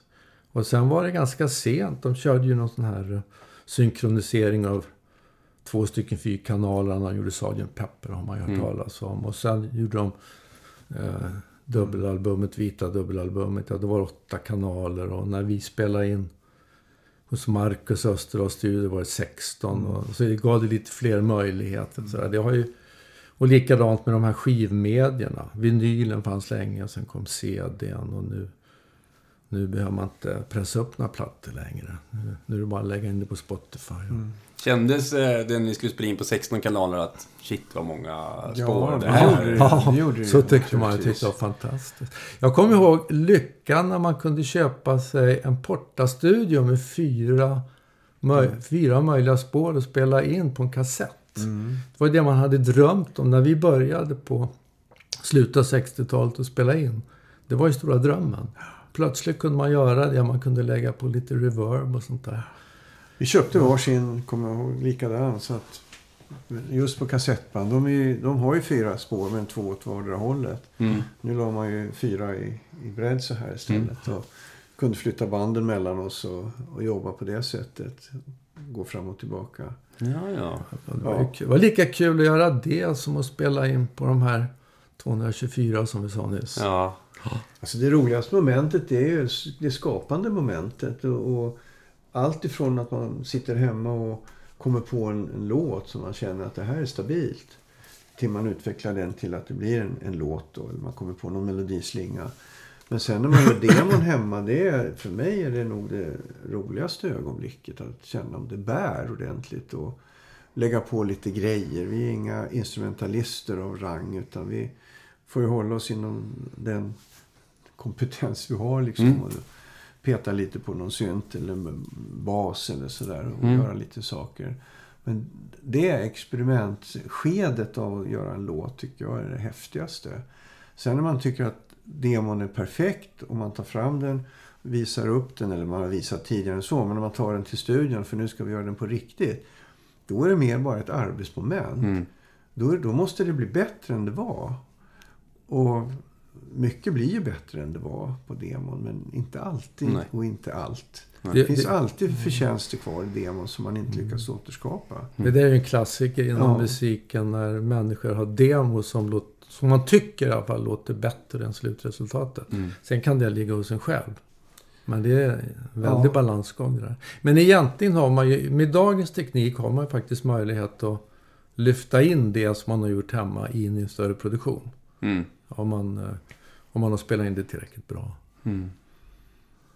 Ja, man, digitalt ja. Ja. Mm. Så att, eh, summa summarum, idag finns det alla de här möjligheterna som man pratar om. Men det som folk också jagar i musikbranschen, det är ju soundet från till exempel Beatles. Mm. Man jagar en viss kompressor eller en viss mikrofon eller sådär. Mm. Och så ligger någon, någon slags magi i det. Men man når ändå inte fram för man saknar liksom hela kedjan. Man har inte det gamla EMIs mixbord på Abbey Road och sådär. Så att det är svårt det där att, att jaga bakåt. Det är inte så enkelt. Det är lättare att försöka leva nuet och göra det som är kreativt idag, jag. Sen kommer det ju alltid tillbaka till att det är ju insatserna som räknas till slut. Alltså, Det går inte att trolla heller. nej, så, Utan det är där man hittar gulden i så fall. Och, och just det här med demosarna. Det, jag tror att det, det är ju inte de enskilda tekniska kvaliteterna man hör i demon som man är ute efter. Utan det är ju någon känsla för att ah, det här ville jag göra när jag gjorde det. Mm. Och då får, blir det en helhet istället för att det är ett pålägg här och ett pålägg där. Och eh, fyra veckor emellan och ja, vad som helst som kanske inte har samma hjärta i, i låten som när man sitter hemma och gör den. Mm. Så för mig är det där det roligaste, Mm. ro, roligaste skedet av låtskrivande. Sen som vi har konstaterat också, det är ganska meningslöst att börja uppproducera någonting om man inte har låten. Ja. För att det är, ibland... Det är ju hemligheten idag egentligen. Du måste ju ha med, eh, du måste ha med en bra produktion, men du måste också ha låten. Ja. Och det, och det är inte alltid så självklart. För att det är kul att jobba och så kanske man ändå inte har med sig låten och då jobbar man lite förgäves. Mm. Var, Vad gör ni då? Går ni vidare då? Om ni känner att men nu kommer vi inte längre, vi tar nästa låt. vi, ja, men vi är nog ganska snabba. Lägger upp demos ganska fort. eh, Och eh, försöker se om det är någonting i de här låtarna. Sen är vi ju liksom, vi är ju som två låtskrivare. Man sitter på varsin kammare och bygger upp någon melodi ofta med någon sån här engelsk blindtext. Och, och sen stämmer man av det mot varandra. Ja, men det här är ju något. Och så jobbar man vidare därifrån. Sen kan det ju fastna en gång till. Det hände inte det man trodde. Men eh, det är bra det där att försöka vara, hålla på med ganska mycket ett tag och sen... Ja, vi har ju känt varandra så länge så att vi behöver liksom inte gå jättestora landningsvarv för att tala om att det där är inget branschen behöver. Utan man kan säga det. Ja. Ja, så tar vi en ny låt istället. Nej, men det, alltså, det, det är väl också en sån där svår sak. Att, att själv värdera det man gör är inte så enkelt. Det är väldigt bra att ha någon som kan höra på håll där. När liksom Greg, då får han vara den här medlaren emellan er om om det blir så här, nej. nej. Alltså vi körde ju med Greg, det var ju 80-talet fram till Mm. 87, 88 eller vad det var sista svängen. Och sen har vi varit, gjort andra saker. Sen har inte Greg varit med. Vi, vi tyckte vi hade tömt alla möjligheter Mm. då.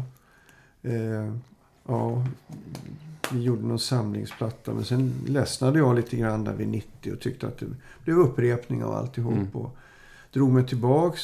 Ni var inte mogna för det. Ni körde ett varv till. Greg och jag kör den Ja. egen. Så. Den, den jobbar vi väldigt så här fritt med. Ja. Spelar in till och med in i ett hönshus där. Mycket bus. Men sen har vi ju... Det var väl lite stilt ju under första halvan på 90-talet. Vi hade bränt mycket krut under 80-talet. Mm. Sen eh, kom det igång lite i slutet på 90-talet. Men framförallt kom det igång några år in på 2000-talet. Eh, Det var väl jag kanske som tyckte att det är skit att vi har så mycket låtar men vi kan inte spela en enda. Det, det duger inte. Utan vi kan väl träffas och spela för att det är kul. Det är jättemånga människor som spelar för att det är kul. Inte Mm. för att det är ett arbete eller ett arbetsmoment. Så vi gjorde väl det och började treva. Och, ja, det här var inte så dumt. Och man provar lite nya melodier. Ja, det här kanske kunde bli någonting. Så genast var vi inne i, i, ett, i en arbetssituation. Där det skulle bli någonting. Så att, att träffas bara för att spela att det var roligt. Det gick över ganska fort. Det blev, det blev snabbt en, en, en, arbets, en arbetssituation. Så vi tänkte att vi lär oss väl en 10-15 låtar och provar om vi kan gå ut och lira dem någonstans. Och sen tyckte vi nog det lät lite mycket brasafton över bara två röster och två gitarrer. Det blev lite för trevligt så att vi, vi tog kontakt med en gammal kompis till mig från gymnasiet. Han spelar bas, kontrabas.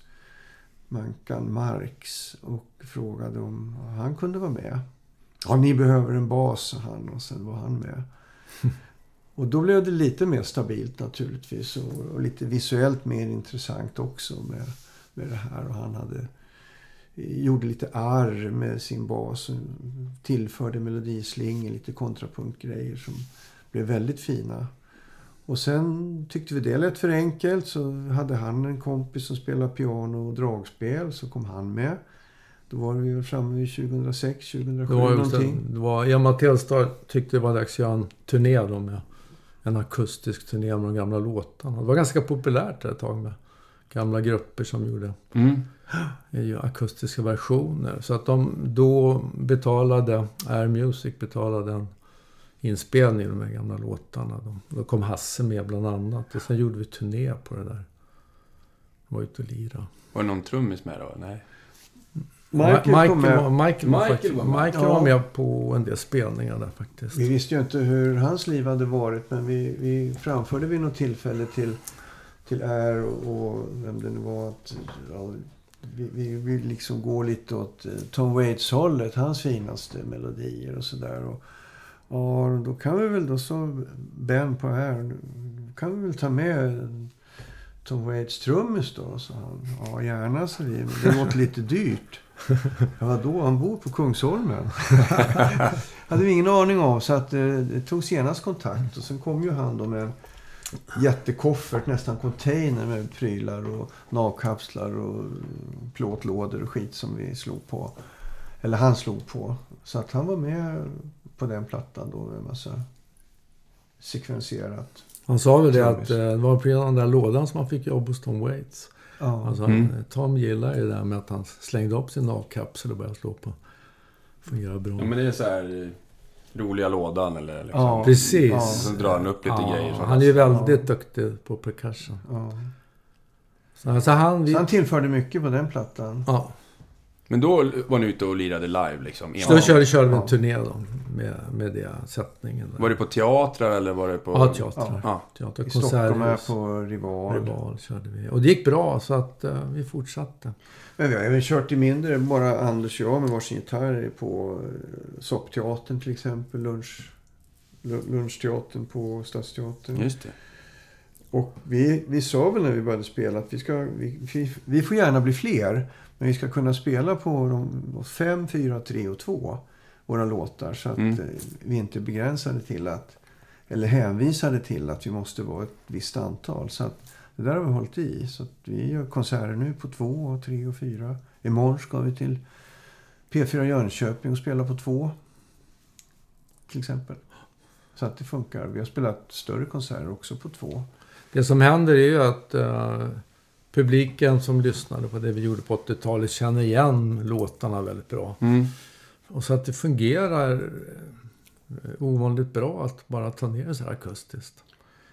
Det blir ju Mm. också en bild av, det brukar vi kanske berätta också, att eh, ni, ni som är här nu och lyssnar på oss två bara, ni får höra låtarna som de skrevs en gång hemma vid köksbordet. Det var så här de var. Sen har de blivit påklädda mycket grejer då, syntar och trummaskiner och alla möjliga saker och Mm. körstämmer och, och sådär. Men det här är originalet. Så Men att det, det är en sen- liten speciell finess i det då. Sen kan man konstatera också att, att ett sound ligger väldigt mycket i sångröster. Verkligen. Ja. Mm. Och att, att det är egentligen där som lyssnaren, på, den vanliga lyssnaren om man säger så då, hör först. Liksom. Mm. Så att eh, sen kan man klä den på olika sätt. Så har vi hållit på med det, alltså den där akustiska, det akustiska bandet i tio år. Oss fyra, här kontrabasen och piano och dragspel åkt runt och spelat 10-15 konserter per år. Eh, sen nu för något halvår sedan så frågar vi vår gamla ljudtekniker som har spelat in i princip allt vi har spelat in. Dagge Lundqvist, vi har nämnt honom här tidigare. Han är trummis från det gamla 30-åriga kriget. Mhm. Mm. Progg. Alltså inte från 1600-talet, men väl från bandet. ja. eh, om inte han vill vara med och trumma, för vi, vi hade börjat eh, tänka på det här med vårt 50-årsjubileum, att vi ska ut och lira i st- en turné ordentligt med mycket, lite mer påkostat och omfattande än tidigare. Så han ville vara med, så att nu har vi, nu har vi blivit med trummis också sen i våras och spelar på det sättet. Det sa vi kanske inte tydligt, men vi har då spelat ihop nu i 50 år. Och det är ganska märkvärdigt, ett halvt århundrade. Ja, det är helt... Det är ganska länge. Ja, det är ganska och länge. eh, vi fortsätter och, och håller på. Och, eh, så att vi gjorde, som sagt var ett album nu. Nu ska vi ut på turné i december. Spela mer jul.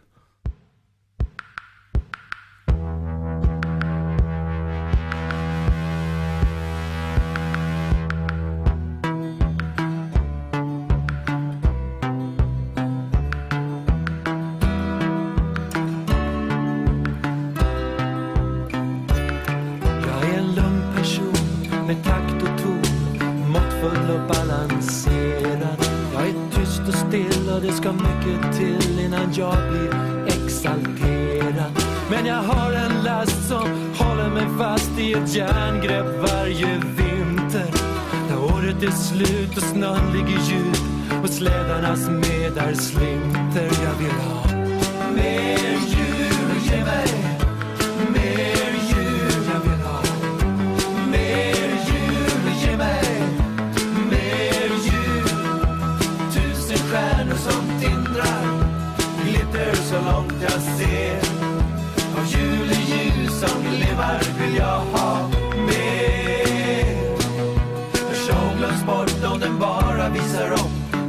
som man knappast anar. Så ge mig 30 grader kallt, tomtar överallt och en skog av gröna granar. Jag vill ha snötyngda hus, tusentals ljus, kulörta kulor i driver.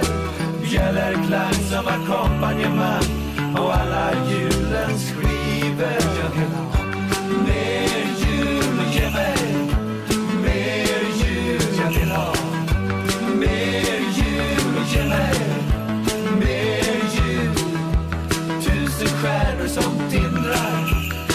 glitter så långt jag ser.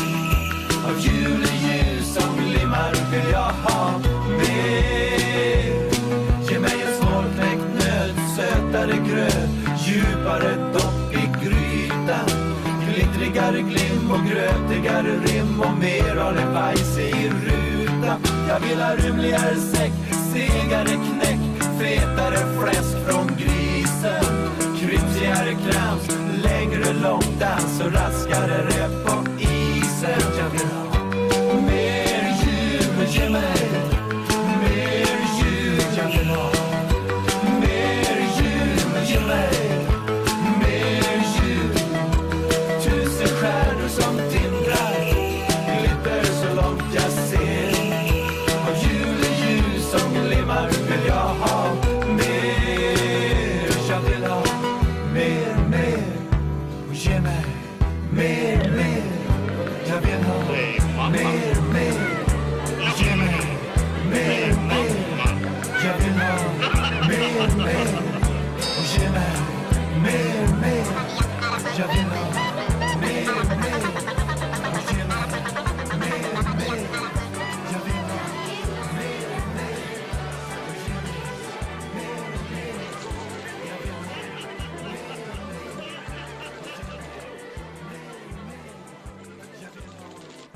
är det som är så bra med jullåtar, att eh, man kan ju spela runt jul varje år. Ja. Men det intressanta nu är att vi i bandet lyfter vi även in Greg Fitzpatrick och kör eh, synt och kommer ha... Det blir en nostalgiturné ja, det naturligtvis. blir mycket så. Så det är kontrabas och Greg och trummor och ni. Piano och dragspel. En dragspel. Piano, Ja, i- just det. Och två gitarrister och sång. Så ser det ut. Ja. Så att nu ska vi spela på Södra Teatern i december i Stockholm. Men ni gör en turné med i alla fall 15 stopp? Ja? Ja, 13 just det. eller 15 år kan man. Mm. Ja, det. Ja, visst. Så det blir hårdkörning i december. Sen det att- Över hela Sverige, från Malmö upp till Piteå och Luleå. Kul. Ja, Ja. ja. Så att, ja, just det. Det går bra också. Biljett. Det har Det är redan, det sålt så. slut på Södra, Södra Teatern. Så det är bara att, Slutsålt i Göteborg. så det är bara att göra så bra vi kan sen. Vad Kul På alltså. Ja. Men eh, är ni i repperiod nu eller hur tar ni det? Planering kan man väl säga. Vi träffades igår kväll till exempel och gick igenom vilka låtar utav de här gamla syntlåtarna ska vi köra som syntlåtar och vilka ska vi köra med vårt band. Det kommer Ja. att bli en blandning på scenen då. Mm. Så att vi får någon snygg linje i, i föreställningen kan man säga, eller konserten. Så Mm. att det inte blir massa spring ut och in som värsta sängkammarfarsen. Det får inte bli det, utan det måste ju vara någon stabilitet där. Så vi har börjat plocka i, i låtarna och det är klart det blir lirat live men det blir också backtracks naturligtvis. En hel del. När ni väljer set, liksom listan, tänker ni som på ett album då? Lite att man bygger någon slags resa liksom? ja. Alltså man måste ju Ja. också tänka, man måste ju ha en rytm i föreställning. Mm. Eh, Det, det där klassiska, man, det- det man börjar med, med måste vara väldigt igenkännbart så publiken blir trygg. Sen kan man bli lite mer experimentell. På slutet ska ju hitten komma, hitsen komma. Och, så. och sen eh, gäller också att ha någon rörelse i eh, intensitet förstås. Snabba och ballader och så. Mm. Så det är ju ett, det är ett plockande, men där har vi hållit på med nu i tio år. Vi har en ganska bra linje där. Vi kommer också berätta om vår ja, karriär kan vi kalla det då. Som efter paus till exempel går vi in bara med varsin gitarr och berättar, inte allt som jag har berättat för dig men delar av det. Vad kul. Ja, och, och spelar ett par låtar.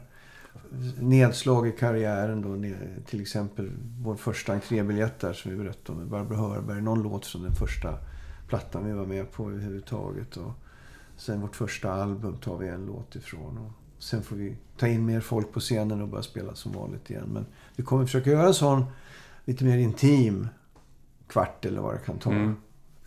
För att få berätta om, om oss, Mm. Resan. resan. Kommer ni ha liksom visuals bakom så här också? Ja. Det blir ju såna här gamla bilder på unga grabbar. Ja. Då blir det så mycket förstärkt liksom. Ja, visst. Och så snyggt ljus och så ja. fin jag ska Precis. teatern. Det är Ja. fantastiskt. Fantastiskt. Nej, vi, Mm. vi eh, ser ju fram emot det här. Det kommer bli kul. Vi har kört, vi har kört med Greg för några år sedan. Eh, på begäran, det var en, något, en syntklubb i Göteborg som ville ta in oss exklusivt. Så vi repade in grejer där och det gick väldigt bra. Så att vi har, har ju någonting att stå på. Sen har vi kört några gånger till med Greg. Annars har vi kört, kört mest det här akustiska. Och Ni spelar på Skottholms gruva såg jag. Vi Ja, det har vi kört. Ja, Ja, ja. Vi spelar här och var. Ja. Blidösundsbåten i Stockholm. Ja, just det. Lite teatrar och lite sånt där. Men då, kör ni duo-grejen då eller? Nej, Nej. kör vi bandet då. Så i år hade vi med oss Dagge på trummor också. Och fem man där då, som brukar bli väldigt Klämde god. in oss. god stämning blir det alltid. Så att, Båten är trångt alltså. Ja. ja, det blir häftigt. Så att eh, det har ju blivit en sån här scen som många uppskattar att gå på. Ja, Det är ju vardagsrumsspelning kan man Mm. säga. verkligen. Vi brukar göra två, tre spelningar på båten Ja. om året. Det blev två i år för vi ville spara hösten för Ja, det är klart. turnén. Så vi har någon slags spektrum från den sorten av spelningar upp mot teatrar. Så här. Ja. Jag har kört väldigt lite festivaler, lite grann bara, men väldigt lite. Men jag tror också att vi trivs väldigt bra där. Teater med 3 4 500 platser, det är bra för oss. Det Mm. vi vill åt är ju egentligen att folk ska komma för att lyssna på oss. Inte att vi ska vara där för att Var pausmusik till man är nej, full. de ska dricka mera öl Nej. ungefär. Nej. Eh, Så att vi vill ha koncentration på det vi Mm. spelar och presterar. Och det, det blir ju inte alltid det på festivaler. Och, och inte företagsgig heller för den delen. Då Nej, är det ju verkligen. rörigt. Ja. Det var ju intressant. Kan ju ha andra förtjänster i och för sig. Som Ja. du nämnde Thomas, när, när vi gjorde Soppteatern på Stadsteatern. Där, då la vi upp ett eh, en entimmesprogram med diskussion emellan. Och, så. och sen, vi gjorde två år i rad. Andra året så, eh, han som drev en skådespelare, Olle Forsberg, som, han, han blev en sidekick till oss där. Han, vi spelade en sång, han hade en, en monolog. Det var väldigt spännande och det är samma, samma gamla låtar man utnyttjar på ett annat sätt. Mm. Det blev eh, en slags spänningsförhållande. Det var en väldigt Så. idealisk scen för oss kände jag. Väl 125 lunchgäster som andäktigt har kommit för att lyssna på oss. Mm. Man kan ju prata till dem som man pratar med dig nu. Mm. Här. Titta dem i ögonen och alla blir någonting. Mm. Istället för att det är en stor publik som man liksom är fjärmad ifrån. Så det är läckert med sådana här små teatrar. Mm. Vi kanske kan lura eh, hit er. Vi har ju en scen här nere och göra någonting Ja. när det passar. Ja, det vore kul. Ja. Eh, och filma det. ja, vi är vana med det. Ja, jag förstår det. Ni ju, Vi, ju alltså allting. vi vill ju, som sagt vi har hållit på länge. Vi har ju inte en karriär eh, som ska stegras. Vi har, vår tanke är att försöka trivas i det här hela tiden och välja våra tillfällen. Mm. Alltså det är ju vår grundtanke. Mm. Så att eh, vi eh, kan också... Eh, Thomas och jag har, vi har inte sagt det, men vi har ju också vanliga jobb. Så att vi har inte levt på det här ekonomiskt, vilket gör att vi har en frihet att välja. Då. Just det. Eh, Vi har inte behövt vara framgångsrika med musiken utan gjort det vi har velat hela tiden. Ja, just det. Och det, det är ganska skönt. Mm. Eh, Men ni måste inte åka och spela på något Nej. ställe som ni inte vill. vi, har, Absolut. vi tackar nej ibland. Mm. Så är det. Och framförallt... Och gärna dyker vi på ungefär det du säger nu när Mm. jag spelar här nere. Men vi blev tillfrågade häromdagen om, om eh, i något läkarsammanhang att man skulle vara med för att se ja, hur människor blir berörda av musik eller texter eller Mm. ja, sådär. Det tycker jag låter väldigt spännande. Ja. Liksom bortom poplåten Ja. istället så ger man någonting annat ja. som folk tänker kring. Och man kanske möter dem och man pratar om det och sådär. Men det är en helande kraft i musik. Ja, Det är absolut. otroligt mycket. Det är det för en själv. Ja. Människor använder ju musik. Jag, jag hörde ett fint program i somras där de pratade om Johnny Mitchells skiva Blue. Ja. Fast havererade, det är ju en skilsmässoplatta där. Havererade äktenskap till eh, en av de som var eh, första svenskarna på Mount Everest. Alltså det var hela spektrumet. Som, och använde musik, den, just den plattan terapeutiskt. Mm. Så att eh, ja, musik är ju en stark kraft. Jag lärde mig någon gång, eller hörde någon gång, jag kommer inte ihåg vem det var som sa det nu, men musik är den konstform som den enda, den starkaste konstformen som man inte kan värja sig emot. Man kan tycka någonting om en dikt, lite trassligt slut. Eller man kan tycka något om en bok, att det blev svackor och så vidare. Musiken värjer man sig inte emot, utan den går rakt in i kroppen. Eller så missar den helt målet i och för sig, men man kan inte tycka jag gillar den där låten men de skulle ha gjort lite annat sådär. Utan man, man tar den på något sätt rätt in i, i själen. Mm. Och det, det finns ju jättemånga exempel på. och Det är man ju utsatt för själv också. Vissa låtar som man inte kan värja sig mot. Eh, speciellt förr när, man inte, när det inte fanns eh, eh, reklamradio som spelade låtarna fyra gånger om dagen. Så att de blir lite avslipade på det sättet. Mm. Men Säg White Shade of Pale när den kom. Ja. Man var ju lycklig varje gång man hörde den på ett eller annat sätt.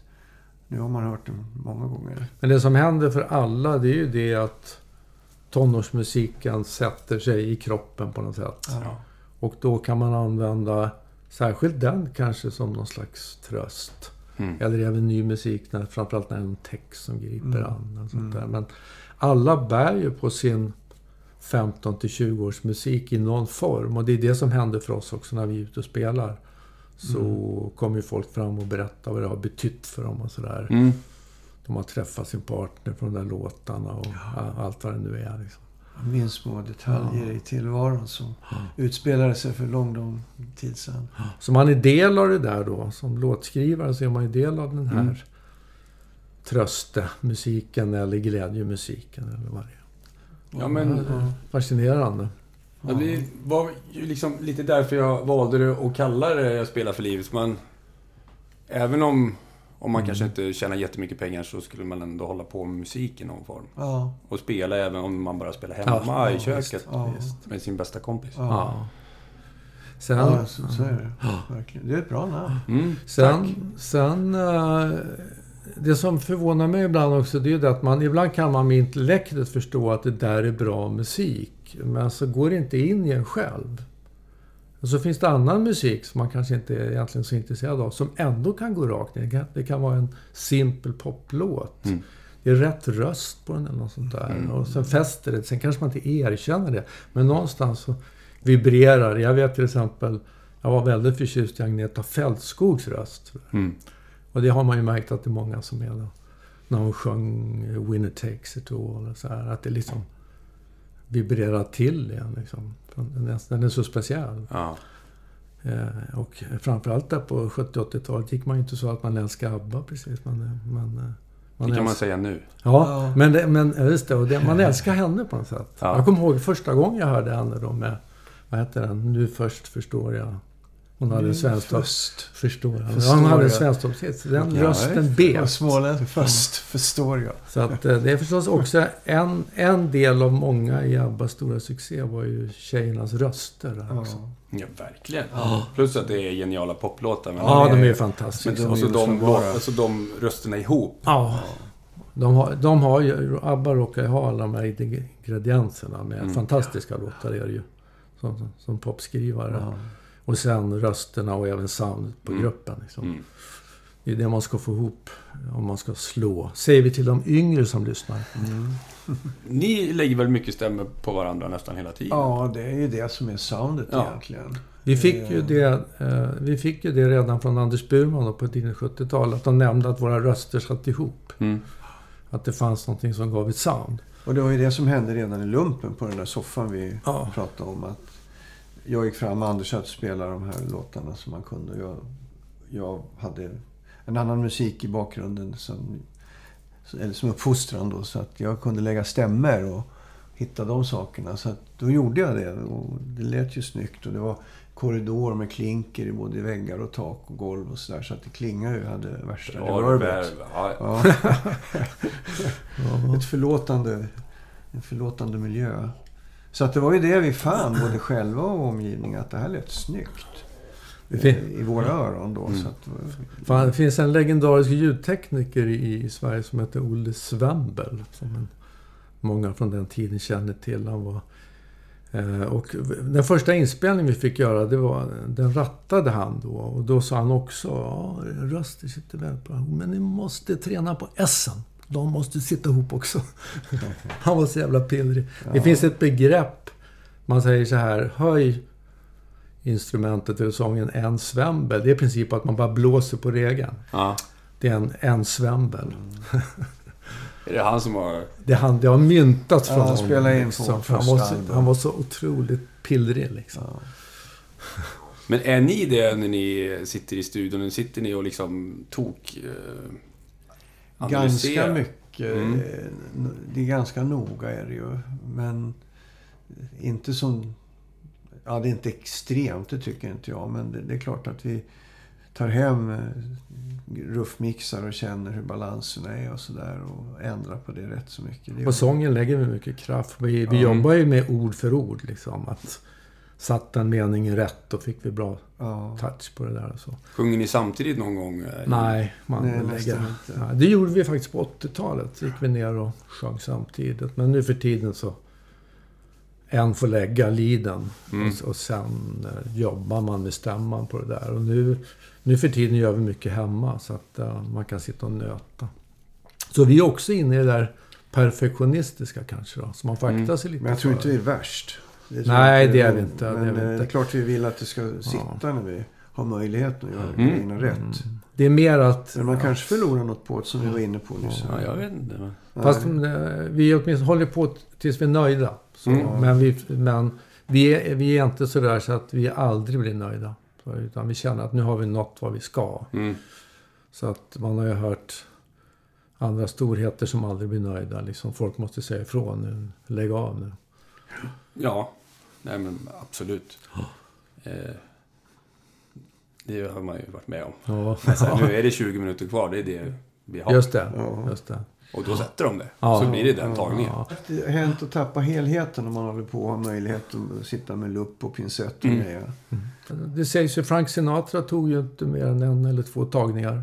Han var ju perfekt från start. Mm. Beatles första skiva gjorde väl på åtta timmar. Liksom. Ja, Ja, de, den första, Nej, just den första, där 14 tror jag var. De, de klämde hela Please Please med som den heter. Spelade väl Ja. 30 låtar på två timmar på Cavern. Ja. Och Ja. då måste väl åtta timmar räcka i studion? Ja, Ja, just Och det. spela Det är åtta låtar. Ja. Och sen ägnade de ganska lång tid åt Sgt. Pepper sen. Så att de var ju med på hela den där utvecklingen. Jag tänkte, jag har ibland så ställer jag frågor där ni får nämna tre stycken av olika saker. Och jag tänkte om ni skulle kunna nämna tre andra duos. Ni har ju Mm. nämnt Simon and Garfunkel. Just det. Everly Brothers har vi nämnt Everly kanske, men Brothers. det är ju en, en duo. För jag säger, jag säger gärna First Aid Kit. För jag tycker de har ju röster som sitter extremt bra ihop. Mycket bra. Mm. Och jag hörde dem då även första gången när de, de var eh, en Fleet Foxes låt som de satt och sjöng i någon skogsbacke. Mm. Eh, mina barn tipsade mig om den där. Liksom. Man hörde direkt hur det satt ihop. Det, var häftigt faktiskt. Sen har vi ju våra stora idoler Crosby, Stills och Nash. Det är inte duo, de är trio, men soundet är enormt. Är också sången. Ja, Det är sången. Och sen har vi Eagles. Ja. Låter väldigt bra ihop. Sjunger väldigt bra. Ja. Mm. Eh, Så att det finns... Om vi går till Crosby, Stills. Nash gamla... Ja, Beach Boys har vi. Mm. Hollies. Mm. Det finns många sådana där stämsångs... Ja, det är ju stämsång, verkligen. Ja. Sen har vi ju... Alltså, Jag har ju varit fascinerad av den, den genren helt Mm. enkelt. Och Dels för att vi tycker att det låter snyggt, men sen är det klart man tar intryck av det och lär sig. Hur gör de? Mm. Varför låter det snyggare när de gör det, när vi gör det? Fan. Det är- men, eh, ja. Det är finns intressant. eh, sen- Sen, eh, de stora är ju fortfarande Beatles. För att man får, man får inte glömma att Lennon och McCartney sjöng mycket stämmer. Mm. Och det, de har ett ganska intressant sound. Det, lät, det låter otroligt bra när de sjunger stämmer. Ändå har de inte så lika röster. Nej. Det finns något annat som sätter sig Mm. ihop. När man hör framförallt när Paul McCartney kommer och lägger en stämma på en Lennon och sådär. Tidiga Beatles-låtar låter otroligt bra. Ja. Kanske bäst. Ja, ja, det är... Om vi... Ni kan nämna tre kompositörer då som ni Mm. älskar. Alltså, jag lyssnar ju mycket på Tom Waits. Och, och det är ju svidande vackert. Från svidande vackert till katastrofer ungefär i Mm. kompositionen. Men då, den halvan som är mot det svidande vackra, den njuter jag otroligt mycket av. Och känner, hur, hur gör han? Hur får han ihop det här? Både Mm. text och musik. Och, eh, arren är ju inte... Där är det ingen lupp och pincett när de petar i grejerna. Utan det är ju väldigt mycket... Får det låta som det kommer ur kroppen på den som råkar spela ett visst instrument. Mm. Det där tycker jag är häftigt. Sen har vi ju, våran husgud, är ju Paul Simon kan vi säga. Mm. Att ja, vi eh, upptäckte det där gemensamt och, eh, och han har ju lyckats utvecklas väldigt intressant. När vi träffades så var det Simon Garfunkel, sen blev ju Paul Simon själv och jag lyssnar fortfarande när han kommer med något nytt. Nu har han påstått att han ska sluta men Han var ju här för någon månad sedan va? Ja, vi, Ja. vi var och såg, eh, inte på den här senaste, men den som var innan på Waterfront var och lyssnade. Det var ju väldigt bra. Mm. Så att som låtskrivare, eh, både låtskrivare och textförfattare. Sen, sen hade jag en väldigt stark Dylan-period. Alltså man hade lyssnat på den här 60-tals poppen ganska mycket på högstadiet. Så började gymnasiet och sen lyssnade jag på Freewheeling-plattan där och konstaterade att Aha, man behöver inte smöra till. Man kan vara så, eh, så rak liksom. Mm. Han, han smörar ju ingenting. Han Nej. bara sjunger texten och så kom den här Hard Rain så går du få. Jag fattar inte hur man kunde skriva en sån text. Och så med, med det framförande. Så han var väldigt stark för mig. Mm. Sent 60-tal. Ja, det går inte att gå runt liksom Dylan heller nästan. Nej, Nej. det gör det ju inte. Och där går man lite modern, tänker jag. Så det är väl att ta i. Han har hängt med i decennier han med. Men lyssnar jag på Springsteens bästa grejer så är det... Mm. Det stänger inte jag av. Då lyssnar jag klart på det. Ja, Det-. Det är Ja. fantastiskt. Så att det är- Coldplay gör bra grejer. Så det är verkligen eh, sådana som väldigt många tycker om. Jag tror att det är sammanfattande för vår musiksmak är väl att det ska vara snyggt och harmoniskt. Alltså det ska vara läckra, läckra sammansättningar och harmonier och stämmor och så vidare. Vi, inte det här eh, maskinella eller... Vi kan tro att vi skulle vara något syntband som gillar mekaniskt och maskinellt. Men Nej. så är det inte. Utan det är music som gäller för oss. Snyggt och prydligt med snygga melodier och sådär. Men det får gärna vara speciella arr. Men eh, låtar. Snygga låtar. Det finns säkert många fler vi skulle kunna räkna upp. Ja, det finns ju massor. Ja. Men de stora hjältarna för oss. Lennon McCartney kommer man ju aldrig ifrån. Nej. Simon kommer man aldrig ifrån. Nej. Dylan kommer man aldrig ifrån. Eh, sen det är ju intressant, har man ju förstått senare, att Bob Dylan kom också in mera som låtskrivare. Det var hans tanke. Mm. Så mycket av de här freewheeling-låtarna eh, finns ju på såna här demotape för att det skulle auktioneras ut. Mm.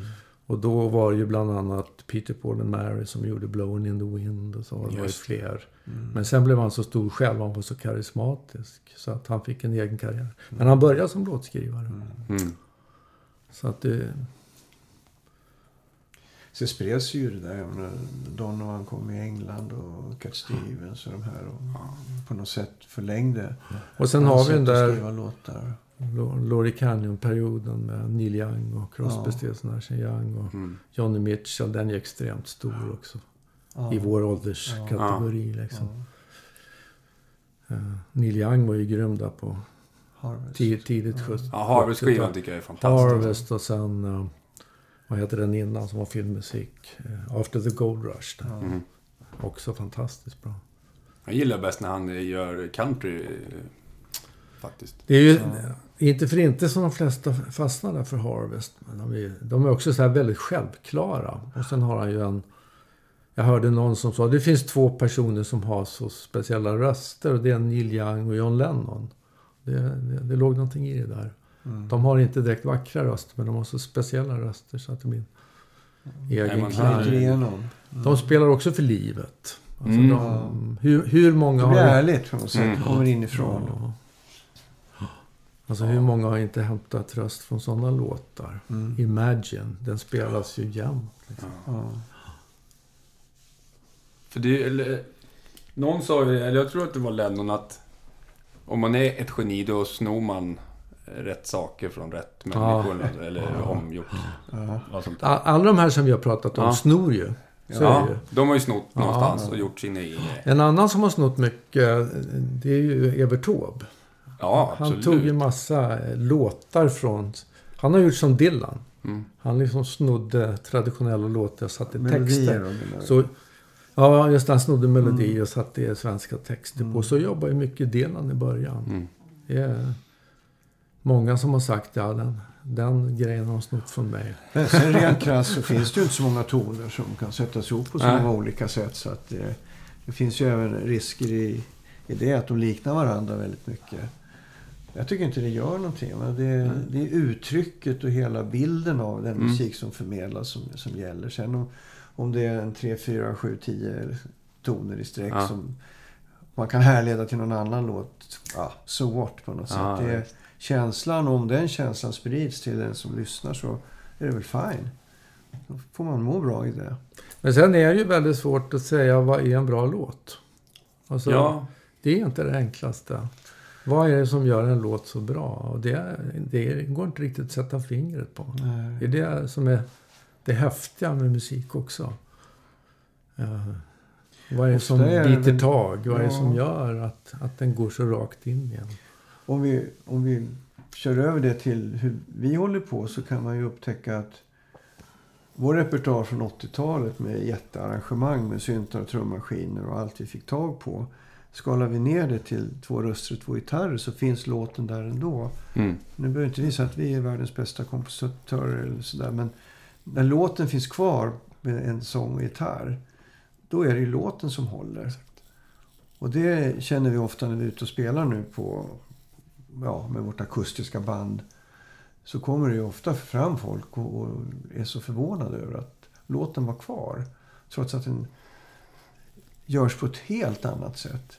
Och jag tror att det var bra som vi valde en gång också att göra de här akustiskt på det sättet att vi inte skulle efterlikna originalinspelningarna och försöka hitta riff eller någonting sånt där som skulle göra att låten skulle ungefär låta likadant som på 80-talet. Utan vi frigjorde oss från 80-talsversionen och, och spelade med varsin gitarr eller en kontrabas eller dragspelet. Så, Mm. så det finns ingen konkurrens. Eller det är ingen som kan säga att ja, ni försökte ju likna er gamla inspelning men det gick ju inte. Utan det är så uppenbart. De slår in öppna dörrar då. Det, det skulle inte likna Nej. 80-talet. Och det tror jag det, det är också ett tecken på att låten håller. Vi En har, bra ju, låt är en bra låt. Ja, ja, vi har ju också undvikit att ta med tydliga riff. Som, som liksom är mer... Som gör låtar. Riff är ju sån här klassisk Mm. grej för att göra låtar catchy. Liksom. Mm. Men vi använder inte dem när vi kör akustiskt. För vi Nej. vill liksom göra låten ren då. Men det enda man kan göra som låtskrivare det är ju att sätta sig ner och börja traggla för att se om det, om det är något som biter. Och då måste man ju först börja tycka om det själv. Mm. Och sen förhoppningsvis ska ens kollega tycka att det där är bra. Vem får bestämma då? Vem är chef? Är det den som har kommit upp med idén eller kan den andra skjuta ner den liksom? Ja, vi kan ju blanda och ge där också. Att, eh, skitbra verser, men refrängen var lite mm, konventionell. Så Jag har kanske den nog- andra börjar jobba med refrängen. Jag har en refräng som jag inte har någon vers till. Vi provar. Vi har nog ganska lika Ja. smak. Mm. Och det var nog lite grann kemin även på 80-talet. Det visade sig att vi som satt, fem som satt i studion och jobbade, vi hade ganska lika smak. Och sen applåderade vi bra idéer på rätt sätt. Och så så att det gäller ju inte att sluta sig och försvara sig. Det gäller ju att tro på den andra. Det här är ingenting att hålla på med. För att håller man på med någonting som inte är något, ja då förlorar man ju några timmar i onödan. kunde man ju lagt på något bättre. Livet är ju kort. Men vem som bestämmer, sa jag, frågade du. Det, det växer fram. Jag menar, nu har vi gjort ett album som heter 50. Av något speciellt skäl. Eh, där finns det ju låtar som har vuxit fram som vi liksom känner, ja den här ska vi ha med. Den här får väl vara på väntelistan och sen finns det de som vi inte tycker vi ska utveckla. Men det ger sig ganska tydligt tycker jag vilka som, som håller och som man vill jobba vidare med. Så att det är liksom aldrig något slagsmål om det där. Om, om vad man ska göra och inte göra. Utan det ger sig ganska bra. Och det är väl det här du säger, att man har ungefär samma smak. Och man, vi är vana vid att höra vad kan vi göra med dem. Från en gitarr och en sång vid köksbordet. Vad, vad kan vi ha för attityd i den här låten? Vad kan vi ha för sound? Finns det någon låt som vi har hört på radio som har något visst med sig som man kan härma då liksom mer atmosfärsmässigt. Inte, Mm. inte precis tonnoggrant utan få attityder att växa fram. Så jag tycker att det så har det varit i alla år. I alla 50 år kan dig. 50 år. Alltså när Ja. ni började då liksom... Ni har ju... Ni har ju sett liksom hela den här poprockvågen, varit Ja. med om den. Och sen 80-talet när det var... ja, Ni var ju verkligen främst i syntvågen då. Mm. Eh, och sen, ni nämnde innan här att ni var de första svenskarna som släpptes på CD. Nej, inte första svensk svenska. Först, svensk först, först Mm. med svensk text. Vi, var väl, vi råkade komma med en platta som heter I nattens lugn. Precis när CDn skulle lanseras. Och sen gjorde vi, vi gjorde ett, eh, ett samarbete med Sony så att de sponsrade oss på nästa platta. Vi fick låna en digital mastermaskin och sådär av dem. Så, att- så att vi gjorde en insats eh, i, på en Älvsjömässa då och berättade om CDn och sånt där. Och det tyckte man ju var, alltså jag kommer ihåg det, vad märkvärdigt det var när man satte på sin första CD och man inte hörde några knäpp. Ja, Och det var ett fantastiskt medium. Nu är inte det, nu är inte CD något fantastiskt längre. Nu, näst, nu håller folk på att lägga på lite vinylknaster på, lägger in det i Mm. sina låtar så man ska få stämningen. Liksom. Eh, Och Men, på den tiden så fanns det, vi har, eller jag har den kvar i varje fall. Det fanns en bok i, i CD-storlek sådär. Men den var väl tjock, två, två och en halv centimeter eller någonting sånt där. Och där i var det förtecknat alla världens CD-skivor som fanns. jag tror jag har den kvar, min Ja. också. Kvar Och vi var med ja. i den boken. Nu, Var det i liksom också bokstavsordning, ja, det, var ganska långt... det var grupperat på något sätt. Kla- Klassiskt och jazz och Ja. pop och sådär. Men det var ju precis nytt. Ja. Sen, vi tillhör ju, kan man säga, den lyckliga generationen som först gjorde vinylplattor som sålde väldigt bra. Mm. Sen gjorde vi CD när folk ville kasta bort sin vinyl och, och eh, börja samla på CD. Mm. Och sen tuggade det på ganska bra på Spotify. Så vi har varit med. Vi har fått liksom tre, Medier. eh, någon slags nyfödelse på något sätt. Ja. Det är ju inte helt fel. Så att eh, det, på 70 och 80-talet sålde vinyl väldigt bra. ja, verkligen. Ja. Ja, det var det. Men när ni gör en skiva nu till exempel, ja, en skiva, man gör nästan inga skivor, men Album. album heter det, Ja. förlåt, ja, tack. Eh, kommer det med någon låt som inte skulle kommit med om det hade varit på en vinyl, så att säga? För där var man ju begränsad i... Man, rig, man riggar ju annorlunda. Nu har vi, på den här plattan har vi nio låtar med. Skulle vi ha gjort en vinyl skulle vi nog ha gjort en låt till. Ja, men, ja. men vi, eh, tids, vi hade tidsbegränsning. Vi hann inte göra en till nu. För att vi skulle ut med plattan. Mm. För det, var, det alltså, egentligen var det så här att vi har ett, vi har ett grammofonbolag som heter Playground som hjälper till med distribution och så. Eh, och eh, de sa åt oss i, på höstkanten, vi, vi hade tre låtar då, så att gör ett album om ni har möjlighet, sa de. Och då tog vi tag i det där och Mm. började skriva. Så det var ganska kul. Och sen höll vi på, fick vi ihop eh, nio låtar fram till juni då. Och så gjorde Man är vi... ju styrd av andra förutsättningar nu än på den tiden när man skulle pressa in max vad det var 45 minuter på en Mm. vinyl och på CDn var det mer. Då. Men nu är, ska få det registrerat som, en, som ett album på Spotify mer. Och då skulle det vara... Vad det var, Åtta ska de ha, tror jag. Ja, Och sju hette det i höstas när de pratade om. Ja, Sju det- sånger men det måste vara 30 minuter. Ja, det finns, Då blir det ett album. Ja, då kallas det för album och då läggs det på albumposition där på Spotify. Annars Så blir det en EP då eller? Ja, ja, just det. är EP. Men den kommer upp tidigt då och inte en singel långt ner i listan. Ja, Och singeln har en till tre. Men jag läste... Jag, läst? jag läste... Playground sa att det var sju låtar på album. Nu läste jag någonstans att det vara åtta. Så Ja, tur att nu vi gjorde... nio då. Jäkla tur att vi gjorde nio. Men vad- är den klassiska vinyl... Liksom, är det tio låtar, fem på varje eller? Ja, det är ju klassiskt. Mm. Alltså, tid, tidigare körde de ju fler, typ Ja, 12, 13, 12, 14. 14. Men det drog ju ner ljudkvaliteten. Mm. Men däremot så nu, jag trivs inte så bra. Det är många nya, framförallt hiphopartister som lägger in 16, 17, 18 låtar. Mm. Personligen är inte jag så förtjust i det, för jag vill hellre att de ska välja ut sina tio bästa. Jag är för traditionell där. Mm. Så slipper jag lyssna på de här mellanlåtarna som kanske bara var ett infall. Mm. Jag vill hellre ha... Men Be- Beatles gjorde det på sin vita dubbel. De kastade in, som man tyckte, vad som helst på B, Mm. B-plattan där. A-plattan är liksom en homogen platta, så kommer B med massa konstiga saker. Collage och... Ja. Men eh, jag är så här traditionell. Jag vill ha att en artist också orkar gallra. Mm. Och inte behöver lägga ut allting. Liksom. Mm. Eh, Så att det kanske är Spotifys eh, dilemma då. Men sen kommer ju de här remixarna och så kommer det några bonus och så kommer tagning nummer 24 av den låten. Och så här, ja, då börjar man bli intresserad igen. Ja. Alltså, så att det där, det, det är lite hemligt. Det finns ju annat som styr också. Jag tänker, vi gjorde ju ofta åtta låtar men de var väldigt långa så vi fyllde ju tiden då. På 80-talet. Mm. Och vi återkommer till Beatles. Jag undrar hur många gånger vi har sagt Beatles under Ja. det här samtalet. Men alltså det var ju korta låtar. De var väl sällan över tre minuter. Det är klart, Mm. då, då måste man ju hålla på ett tag för att Mm. få fylla skivan. Ja. Ja, det har man ju lärt sig någon gång att den här lyssningen på upp till tre minuter, det berodde ju på stenkakan. För den Mm. liksom fick man Mm. plats med tre minuter. Då blev det på något sätt så folk skrev en låt från de där tre minuterna.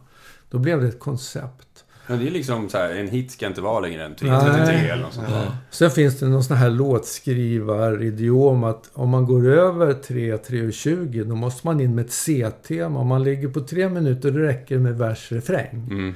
Ska det gå över 3.20 eller vad det är, då ska, måste du ha ett stick som det heter. Mm. Går du upp Mm. mot 4, 4,5 minuter så ska du helst ha fyra teman.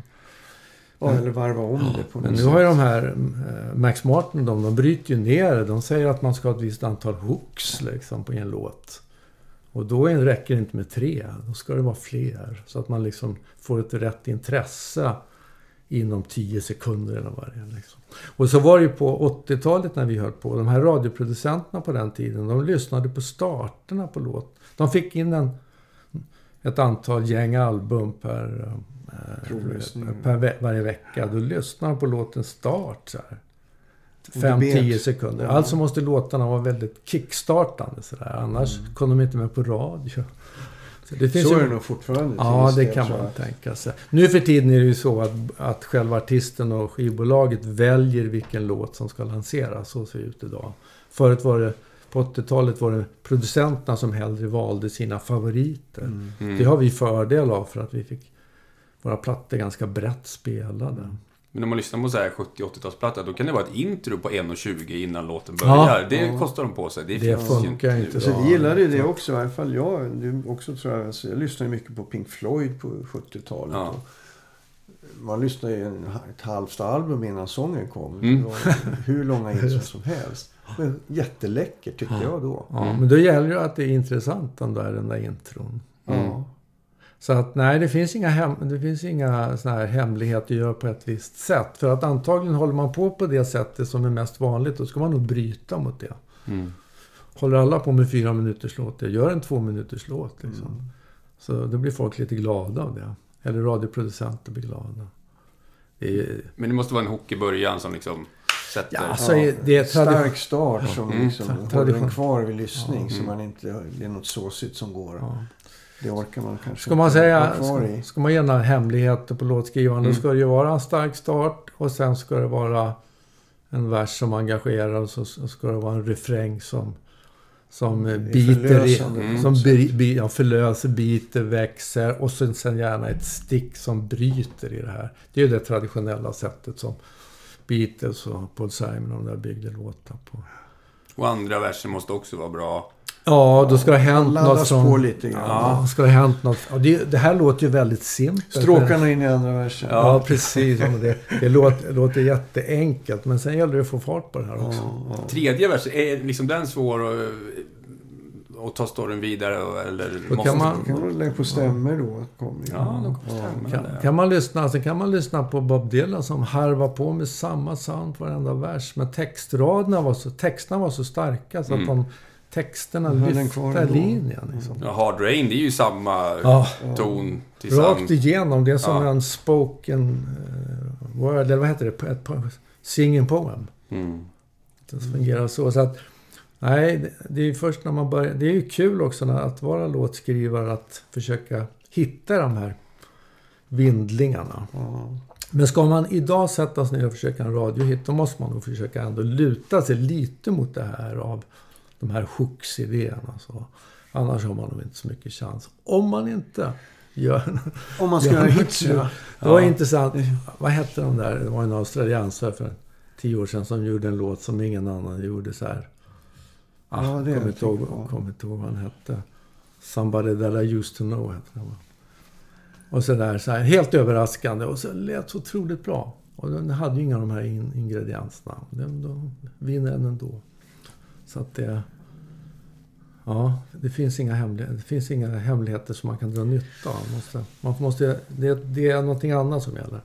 Det är en magi som ska till. Ja.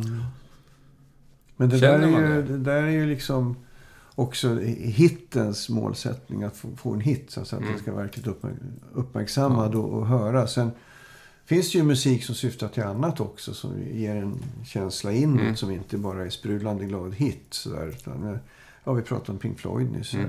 De hade nog inte ambitionen att varje spår skulle vara en hit. Utan det var annat de skulle förmedla. Och det där Mm. finns ju nu med. Delar vi, kan vi ju tycka att det alltid hittar. Men det är klart att det...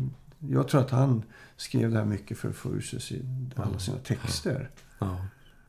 En, en, eh, en 15-åring idag kanske inte tycker det är så spännande. Man- Nej, det tror jag inte. Nej. Inte generellt sett. Nej. Ja, det är mycket med det där. Men sen gäller ju att du måste ju sitta ihop med en själv också. Ja. Jag menar Ja. Thomas och jag, vi kan inte sitta och tänka som Max Martin gör. Så. Det funkar liksom inte. Det, då blir det bara något fel. Vi måste ju hitta det som är vårt. Så det måste ju balansera också eh, mot den punkt man själv är i livet. Mm. Om det ska vara trovärdigt. Sen, sen kan det ju vara liksom, ja, kärleksbaserat eller livserfarenhetsbaserat. Eller reflektioner från den här punkten i Mm. tillvaron. Det är då, det är då jag, jag tror också att man har enda chansen att förmedla en ärlighet. Och om vi skulle börja sjunga om, om hur det var att vara 17 år och kär så blir det lite... Ja, det känns inte så trovärdigt. Skulle jag tippa på. Mm. Men om vi gör, har vår utsikt nu från... Vi, vi är ju nästan 70 bast alltså. Ja. Vi har hållit på så länge så Vi har pikat, Ja, vi har pikat. Så varför skulle vi inte berätta om det? Däremot kan jag reflektera över att många av de här gamla hjältarna som... Jag lyssnar på Paul McCartneys nya precis nu. Låtarna är inte uppe där, var- där de var förr. Jag vet inte om de är metal eller vad det är. Men det är svårt att skriva hits när man är 70 tror jag. Då får- måste man skriva någonting annat. Mm. Eh, vad är det som gör att, att man... Jag tror en jazzmusiker kan göra lika häftiga saker när de är 70 som när de är 20. Men popmusik tenderar att leva i en yngre generation. Det som Mm. funkar på radio. Så. Och då måste man kanske acceptera det också. Ja. Eh, Jag hörde ingen direkt hit bland eh, Paul McCartneys nya. Liksom. När han var ung Men så... han kanske var väl så nöjd. Han kanske fick ur sig det han Ja, behövde. Det vet absolut. inte riktigt. Han, han kanske är jättenöjd. Ja. Men jag håller med dig. Alltså, men Ja. det går ju inte riktigt att, att sitta och vara nästan 70 år och bedöma hur det ska vara när man är 20. Nej. Utan man har ju kroppen är ju fylld av massa livserfarenhet när vi tittar på de här låtarna. När vi var 20 så var vi i det. Då var vi poppen och vi var de som skulle känna för det här. Vi var de som skulle köpa skivor. Vi var de som skulle gå på konserter. Mm. Nu sitter vi och analyserar och bedömer och sen ja, det var bättre förr. Det blir li- lite korskopplat där på något sätt som jag Sen är det ju... uppfattar ibland. Sen är det förstås så att eh, den, den intensiva popmusiken ligger hos de unga. Så har det alltid varit. Mm. Mm. Eh, och sen en artist som åldras. Det är inte lätt för en, även en stor artist att eh, utvecklas riktigt. De kan utvecklas förstås, men inte utvecklas i den här catchy poppen. Liksom. Nej. Eh, det är svårt, de måste utvecklas på ett annat sätt. Där tycker jag Paul Simon har löst det på ett snyggt sätt. Mm. Men han har ju gått in på lite annat. Han Ja. försöker ju inte bara göra poplåtar. Det kanske han inte någonsin har försökt. Utan Ja, har- 60-talet Ja. gjorde de det. Jo, men ändå de tog som hand på ett annat sätt Ja. än att det skulle vara pop, pop, pop. De arrades på ett lite annat sätt. Men nu har han ju gått på mycket Afrikastuk och sådär. Mm. Och söker sig nya vägar som han är intresserad av. Och ibland slår det ju väl ut kommersiellt. Och det har det väl gjort för honom. Men ibland är det ju inte Nej. lika lyckosamt. De snöar in på konstigheter. Mm. Sting till exempel har ju väldigt breda grejer som Mm. går från värsta poppen till kyrkomusik Mm. och, och medeltidsmusik och, Ja. och så här. Så att hur konstnärligt och bra som helst. Men det är ju inte pop. Nej. Och det, är inte, det siktar inte mot popkonkurrensen heller. Vad tycker ni om en sån som Tom Petty var ju ganska samma hela vägen och Ja. liksom... Jag var inte... Jag, jag tyckte han var helt okej, men jag tyckte inte han var så intressant. Jag vet Nej. inte varför. Jag, jag lyssnade alltid på hans gitarrist. Jag tyckte han var så häftig. Mm. Ja. Vad hette han? Jag tappade namnet på honom. Men eh, jag föll inte riktigt för Tom Pettys. Men det är många, han är ju stor för väldigt många. Men jag, han var typiskt en sån där som jag insåg att han är bra, men det gick inte in i mig. Nej. En annan som har varit så för mig, lite, lite konstigt egentligen, är Elvis Costello. Mm. Alltså jag hör att han är väldigt bra. Men det liksom slår inte in rätt. Thomas och jag var och lyssnade på honom ganska nyligen på Göta Lejon. Och det, ja, tänkte nu då, nu ska jag ge Costello en chans. Nej, det satt inte för mig. Liksom. Och så går man och ser en Paul Simon och man är lycklig varenda sekund. Så att det Där där... de nya låtarna var inte Ja. bättre än de gamla på något Ja. sätt. För de visste man hur de skulle bli. Men de nya var helt underbara att lyssna på. Så vad, vad är det som gör att... Varför gillar inte jag Costello? Jag skulle gärna göra det. För han är väldigt bra. Mm. Men varför... Och jag gillar honom också, ska jag, det ska jag Mm. lyssna på honom och så. Men jag får inte in... Han ställer sig på en meters avstånd från mig medan Paul Simon går in i kroppen. Mm. Vad är det där för skillnad? Vad, är, vad ligger Ja, det vad är där det som gör det liksom?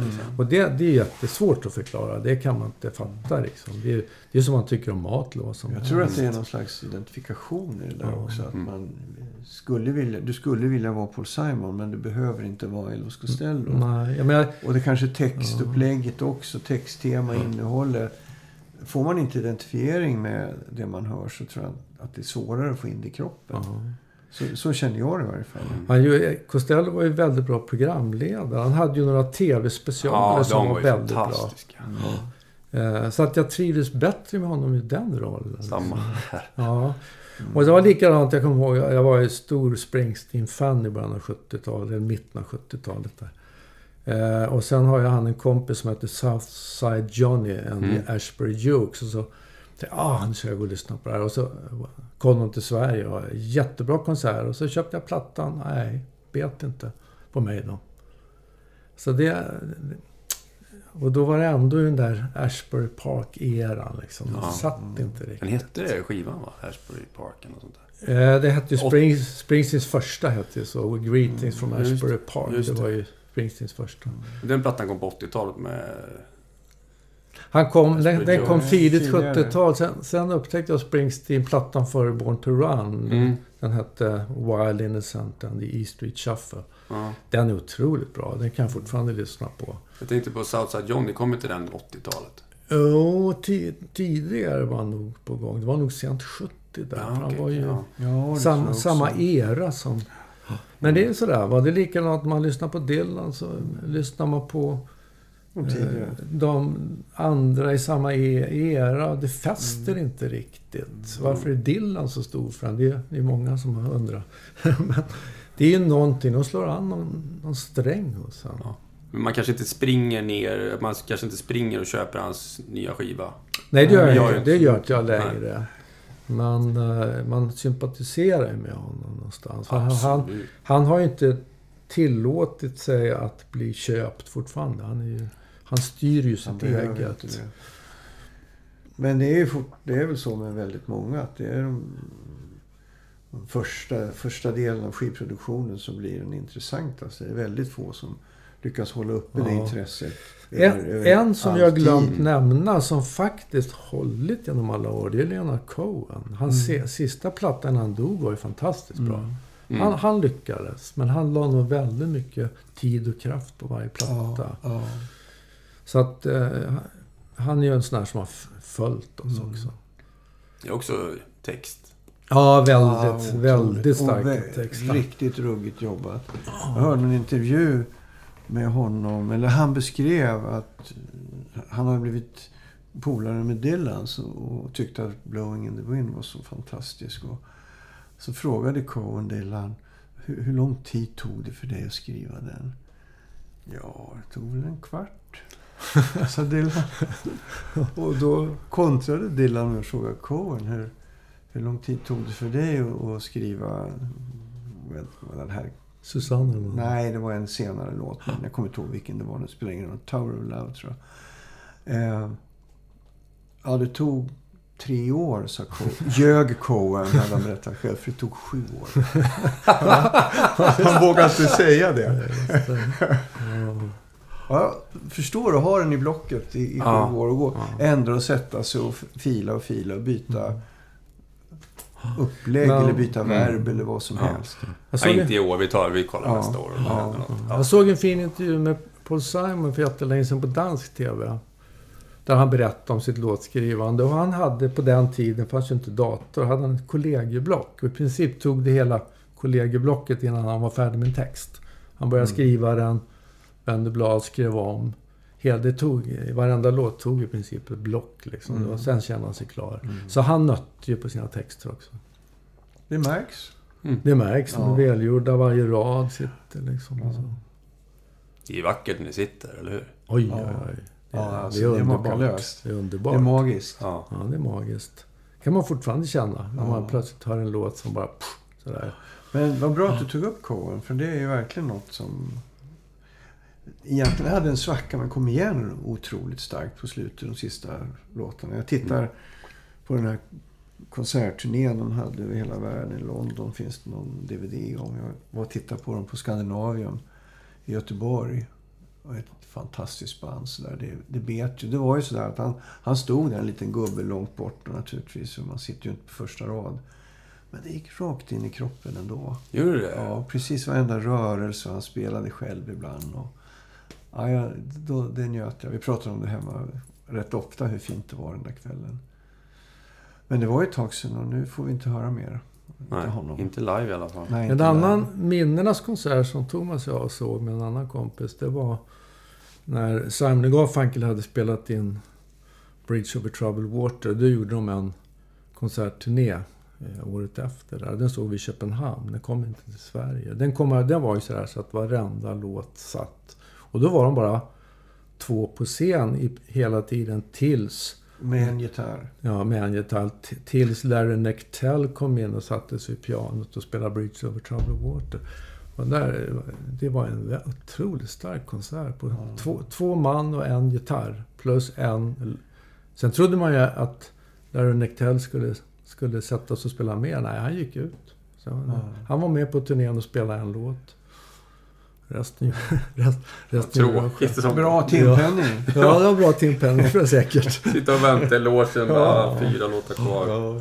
Men sen var det, inte, var det inte Michael Blair som du nämnde hade nämnt någonting om Nectel just att han var... Jo, Han har ju spelat massor med grejer. Alltså, vad var det? Bas på Good Vibrations. Så var det någon bandlåt han hade varit med Ja. på. Så, och spelat eh, gitarr. Alltså massor med olika instrument. på Svinbra låtar på topp historiska Mm. poplåtar som alla känner till. Jag kommer inte ihåg vilka det var men det måste vara verkligen en multi-instrumentalist där. Mm. Fantastiskt. Men det, just den där konserten med Simon Garfunkel då, det var ju... Alltså han står ju och spelar gitarr. Han står inte bara och kompar brasa så här, utan han spelar ju massor med figurer och antyder sånt som är instrumenterat på annat sätt på plattan. Det finns i fingrarna på honom. Så att, det var ju just sådär att man saknade inte de stora Nej. arrangemangen. Och hade förmodligen inte saknat flygeln heller om man hade kört den som den skrevs. Men det var ju helt magiskt när de kom in rullande. Sen kommer han och sätter sig och drar igång bridge. Fy fan. Ja, Det är ju verkligen snyggt att ligga på två gitarrer, så, eller en gitarr och sång och sen så kommer Ja, och så bara- ja. Och sen också våga, men sen får du gå av. ja, Just det. tack. Du är här, Tack så mycket. du är här för den här tar låten. vi hitsen här efter Ja. det. Ni eh, ska ut och spela nu då. Ja. Jag frågar de flesta gästerna, vad, vad har ni på er rider då? När ni kommer in. Vad har ni för krav? Ja, vi, Menar du i logen? Ja, i logen. Vad vill ni ha liksom? nej, vi är måttfulla. Jordnötter och lättöl. Ja. Nej, vi är måttfulla. Ja. Vi, vill ha, vi behöver vatten som vi kan ta med oss ut på scen och någonting så att man inte sitter hungrig. Nej, vi är måttfulla. Det, Vi räcker ju- inte för något gig. Nej. Vi ska säga det också att eh, om det är yngre som lyssnar. Vi fick lära oss eh, när vi träffade Curry Pettersson 1972. Då, sa han, då förmanade han oss och sa att lär er att, att ni inte behöver ta någon sprit innan ni går upp på scen. För det är så otroligt lätt att det blir en dålig vana. Mm. Och, till slut, och till slut blir ett bekymmer. Mm. Och det hade han mött allt för många artister som gjorde. Nu är inte vi så benägna till Nej, det. det var väl kanske inte bara hans råd som har gjort att vi har avhållit oss. Utan vi, vi behöver inte det. Vi tycker vi är bättre ifrån oss när vi eh, spelar utan sprit i kroppen. Sen Mm. kan vi ta en, en öl eller två efter giggen. Mm. Sitta och slappna av och Mm. sådär. Men absolut inga excesser. Nej. Aldrig. När vi körde turné på tidigt 2000 så, så var det lite grann, så utan att vi bad om det, så dukade de upp lite grann sådär i logen. Och det, vi hade ju ingen nytta, vi hade ingen glädje. De stod liksom en skål full med smågodis och Mm. vinflaskor och sådär. Men det, nej, det är ingenting för oss. Men ingen så här, det, det är många som vill ha citron och ingefära för det är bra för Nej, rösten och sådär. det. Inga Nej. te. Nej, vi är inte så luriga där heller. Alltså. Nej. Luftfuktare i logen. Nej. Nej. Det man, det man behöver Vi har inte är... lärt oss det där. Vi har inte varit ute i Nej. svängen så mycket. Men nu har ni ju chansen. Ni har 15 gig här och Ja. bygga Ja, världens bästa det. rider. Det som man behöver är egentligen lite lugn och ro, kanske en halvtimme innan man ska på scen. Mm. Man behöver samla sig lite. Stänger ni av telefonerna och så? Ja, gör man ju då. Den stunden. Men vi är ganska normala en timme innan spelning, inte så nervösa. Men när det närmar sig behöver man samla ihop sig. Man måste ju känna en viss nervositet. Man ska ändå upp och En prestera något. koncentration. Koncentration, Ja. ja. Och sen ibland sjunger man upp sig lite också. Det är inte helt fel. Man gör lite såna här konstiga övningar. Men oftast har man ju haft soundcheck innan också. Mm. Så här, kommit igenom kanske både sju, åtta låtar. Och Mm. Ja, just det. kommit loss lite grann. Nej, inga konstigheter. Nej. Vem går först in på scen? Det beror på egentligen hur vi, varifrån vi kommer. Så att vi, vi, vi, Anders och jag står i fronten då förstås. Ja. Så kommer vi härifrån så går Anders på. Mm. Så det passar mot våra uppställningar på scenen. Vi fyller på i rätt ordning. Ja. Mm. Så. Bandet först och sen kommer vi in. Ja, och så, och så försöker vi som vi sa börja med något som folk verkligen känner igen. Och sen en eller två låtar och sen säger vi gärna någonting sen. För att jag, jag tycker om artister som pratar med publiken också. Inte för mycket men en del. Mm. Jag kan bli nervös på stora artister som nästan inte säger någonting. Dylan. Dylan, så man, når, man når inte fram. låtar ingen känner igen. Van Morrison. Det är ga, ganska skönt om Dylan skulle bara säga ja, ja, det känns faktiskt riktigt bra den här gången jag var i Stockholm. Om man kunde bjuda på det, så här, för han kan ju det. Mm. Jag har en ganska fin DVD hemma med Dylan som är från Newportfestivalen 63, 64 och 65. Bara avfilmad och sammansatt. 63 pratade han ganska mycket. Eh, öppen och 64 börjar han bli stor hjälte och säger lite grann. Och sen 65 börjar han bli snårig. Så att det där är en utveckling av kändisskapet kanske också. Mm. Vi har ju ofta någonting att berätta om låtarna. Så att Mm. eh, vi utnyttjar ju det då förstås. Och, och en del lite längre monologer också som vi kan stå och dra som tillför. Känner man liksom. Mm. Folk kan skratta och tycka att det är kul att veta en bakgrund till en låt. Mm. Så att jag tror vi pratar inte mellan varje, men det är ju gott och väl mellan varannan låt om man slår ut det. Så att det, det är ganska kul att ha bra mellansnack. Jätteviktigt. Sen försöker vi sätta ihop ett gäng mot slutet där vi inte snackar egentligen. Utan Ja, drar på vi på. liksom. Också för att hitta en rytm i det hela. Mm. Men eh, publiken mår nog ganska bra om man visar att man är en vanlig människa och kan prata med dem. Så Mm. man märker ju att de trivs när man pratar lagom mycket. Mm. Och ger dem vi något brukar roligt. också ha alltså. en väldigt opretentiös attityd. Alltså vi skojar lite med oss själva. Och, och är inga stars direkt som står där och är, tittar ner på publiken. Utan vi, vi kan snacka med dem och ja, bli kompis med dem. Och jag menar, Mm. Tittar man på Blidösund när vi spelar där till exempel. Så är man är ju nästan knät på folk. Så att det går ju inte att Nej. och vara någon annanstans än ihop med dem. Och det, är, det är ett party alltihop kan man ju Ja. känna då. Samtidigt Ja. får det ju inte flamsa sönder. Det Nej. måste ju vara det man säger måste ju stå för något. Ja. Lika väl som en låt står för något. För att det går ju också att bryta ner något om man blir för fladdrig liksom. Men ni har så här hardcore-fans som kommer på giggen som kan alla låtar? Och... Ja, Ja, och ja. ja de sjunger med. ja, det, det är mycket skönt. så. Det är mycket så. Ja, Så att man är ju trygg med dem där. så ja, att, och många vill ja. ju prata efteråt och sådär. Mm. Ja. Ta en selfie Då- kanske? Ja, det har ju vi blivit det? en plåga nu för tiden. Vad de nu ska med den till. Men, Ja, det är minne. ja, lägg ut på någon Jag har Facebook. stått bredvid Adolfsson och Falk. Ja, det är klart, kom Paul McCartney när man fick chans att ta en bild så Det kanske klart. man passar på. Ja, Eller Paul Simon. Ja, ja vi du kommer hoppas... göra det Anders. Jag vet. Du känner ju George Martin så det kan jag ju Ja. säga Ja, det, jag kan säga det. Ja. Men att, tyvärr kan man ju inte träffa honom längre. Vilken Men, tårtbit han fick. ja. Ja, perfekt. Rosen var i mitten. Det är också intressant. När man möter en sån som är gud för en, då, kan man, då fastnar ju orden. Då kan man inte säga något. Ja. Och det har man ju hört även kända människor som möter sin gud. De fastnar i samma där starstruck-effekten. Mm. Du kan inte säga något vettigt till dem. Liksom. Vad ska Nej. man säga? Det, man har I love you. Ja, just det. Ja. Fantastisk musik. Det, Ja. det, ja, kan man ju säga, men det fastnar ju där liksom. Mm. ja.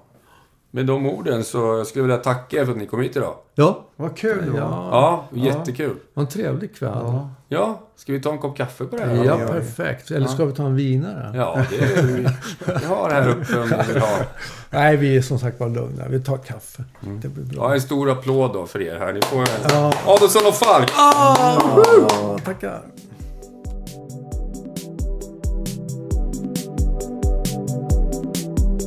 Jag gick genom landskap där jag aldrig gått Jag kände inte platsen dit jag hade nått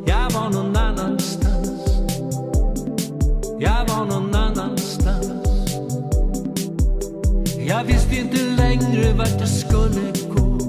Jag rörde mig i gränsen mellan nu och då. Där ingen trygghet fanns. Där ingen trygghet fanns. Jag trodde jag var vilse på den väg jag gick. Att livet var förlorat för ett ögonblick. Men jag började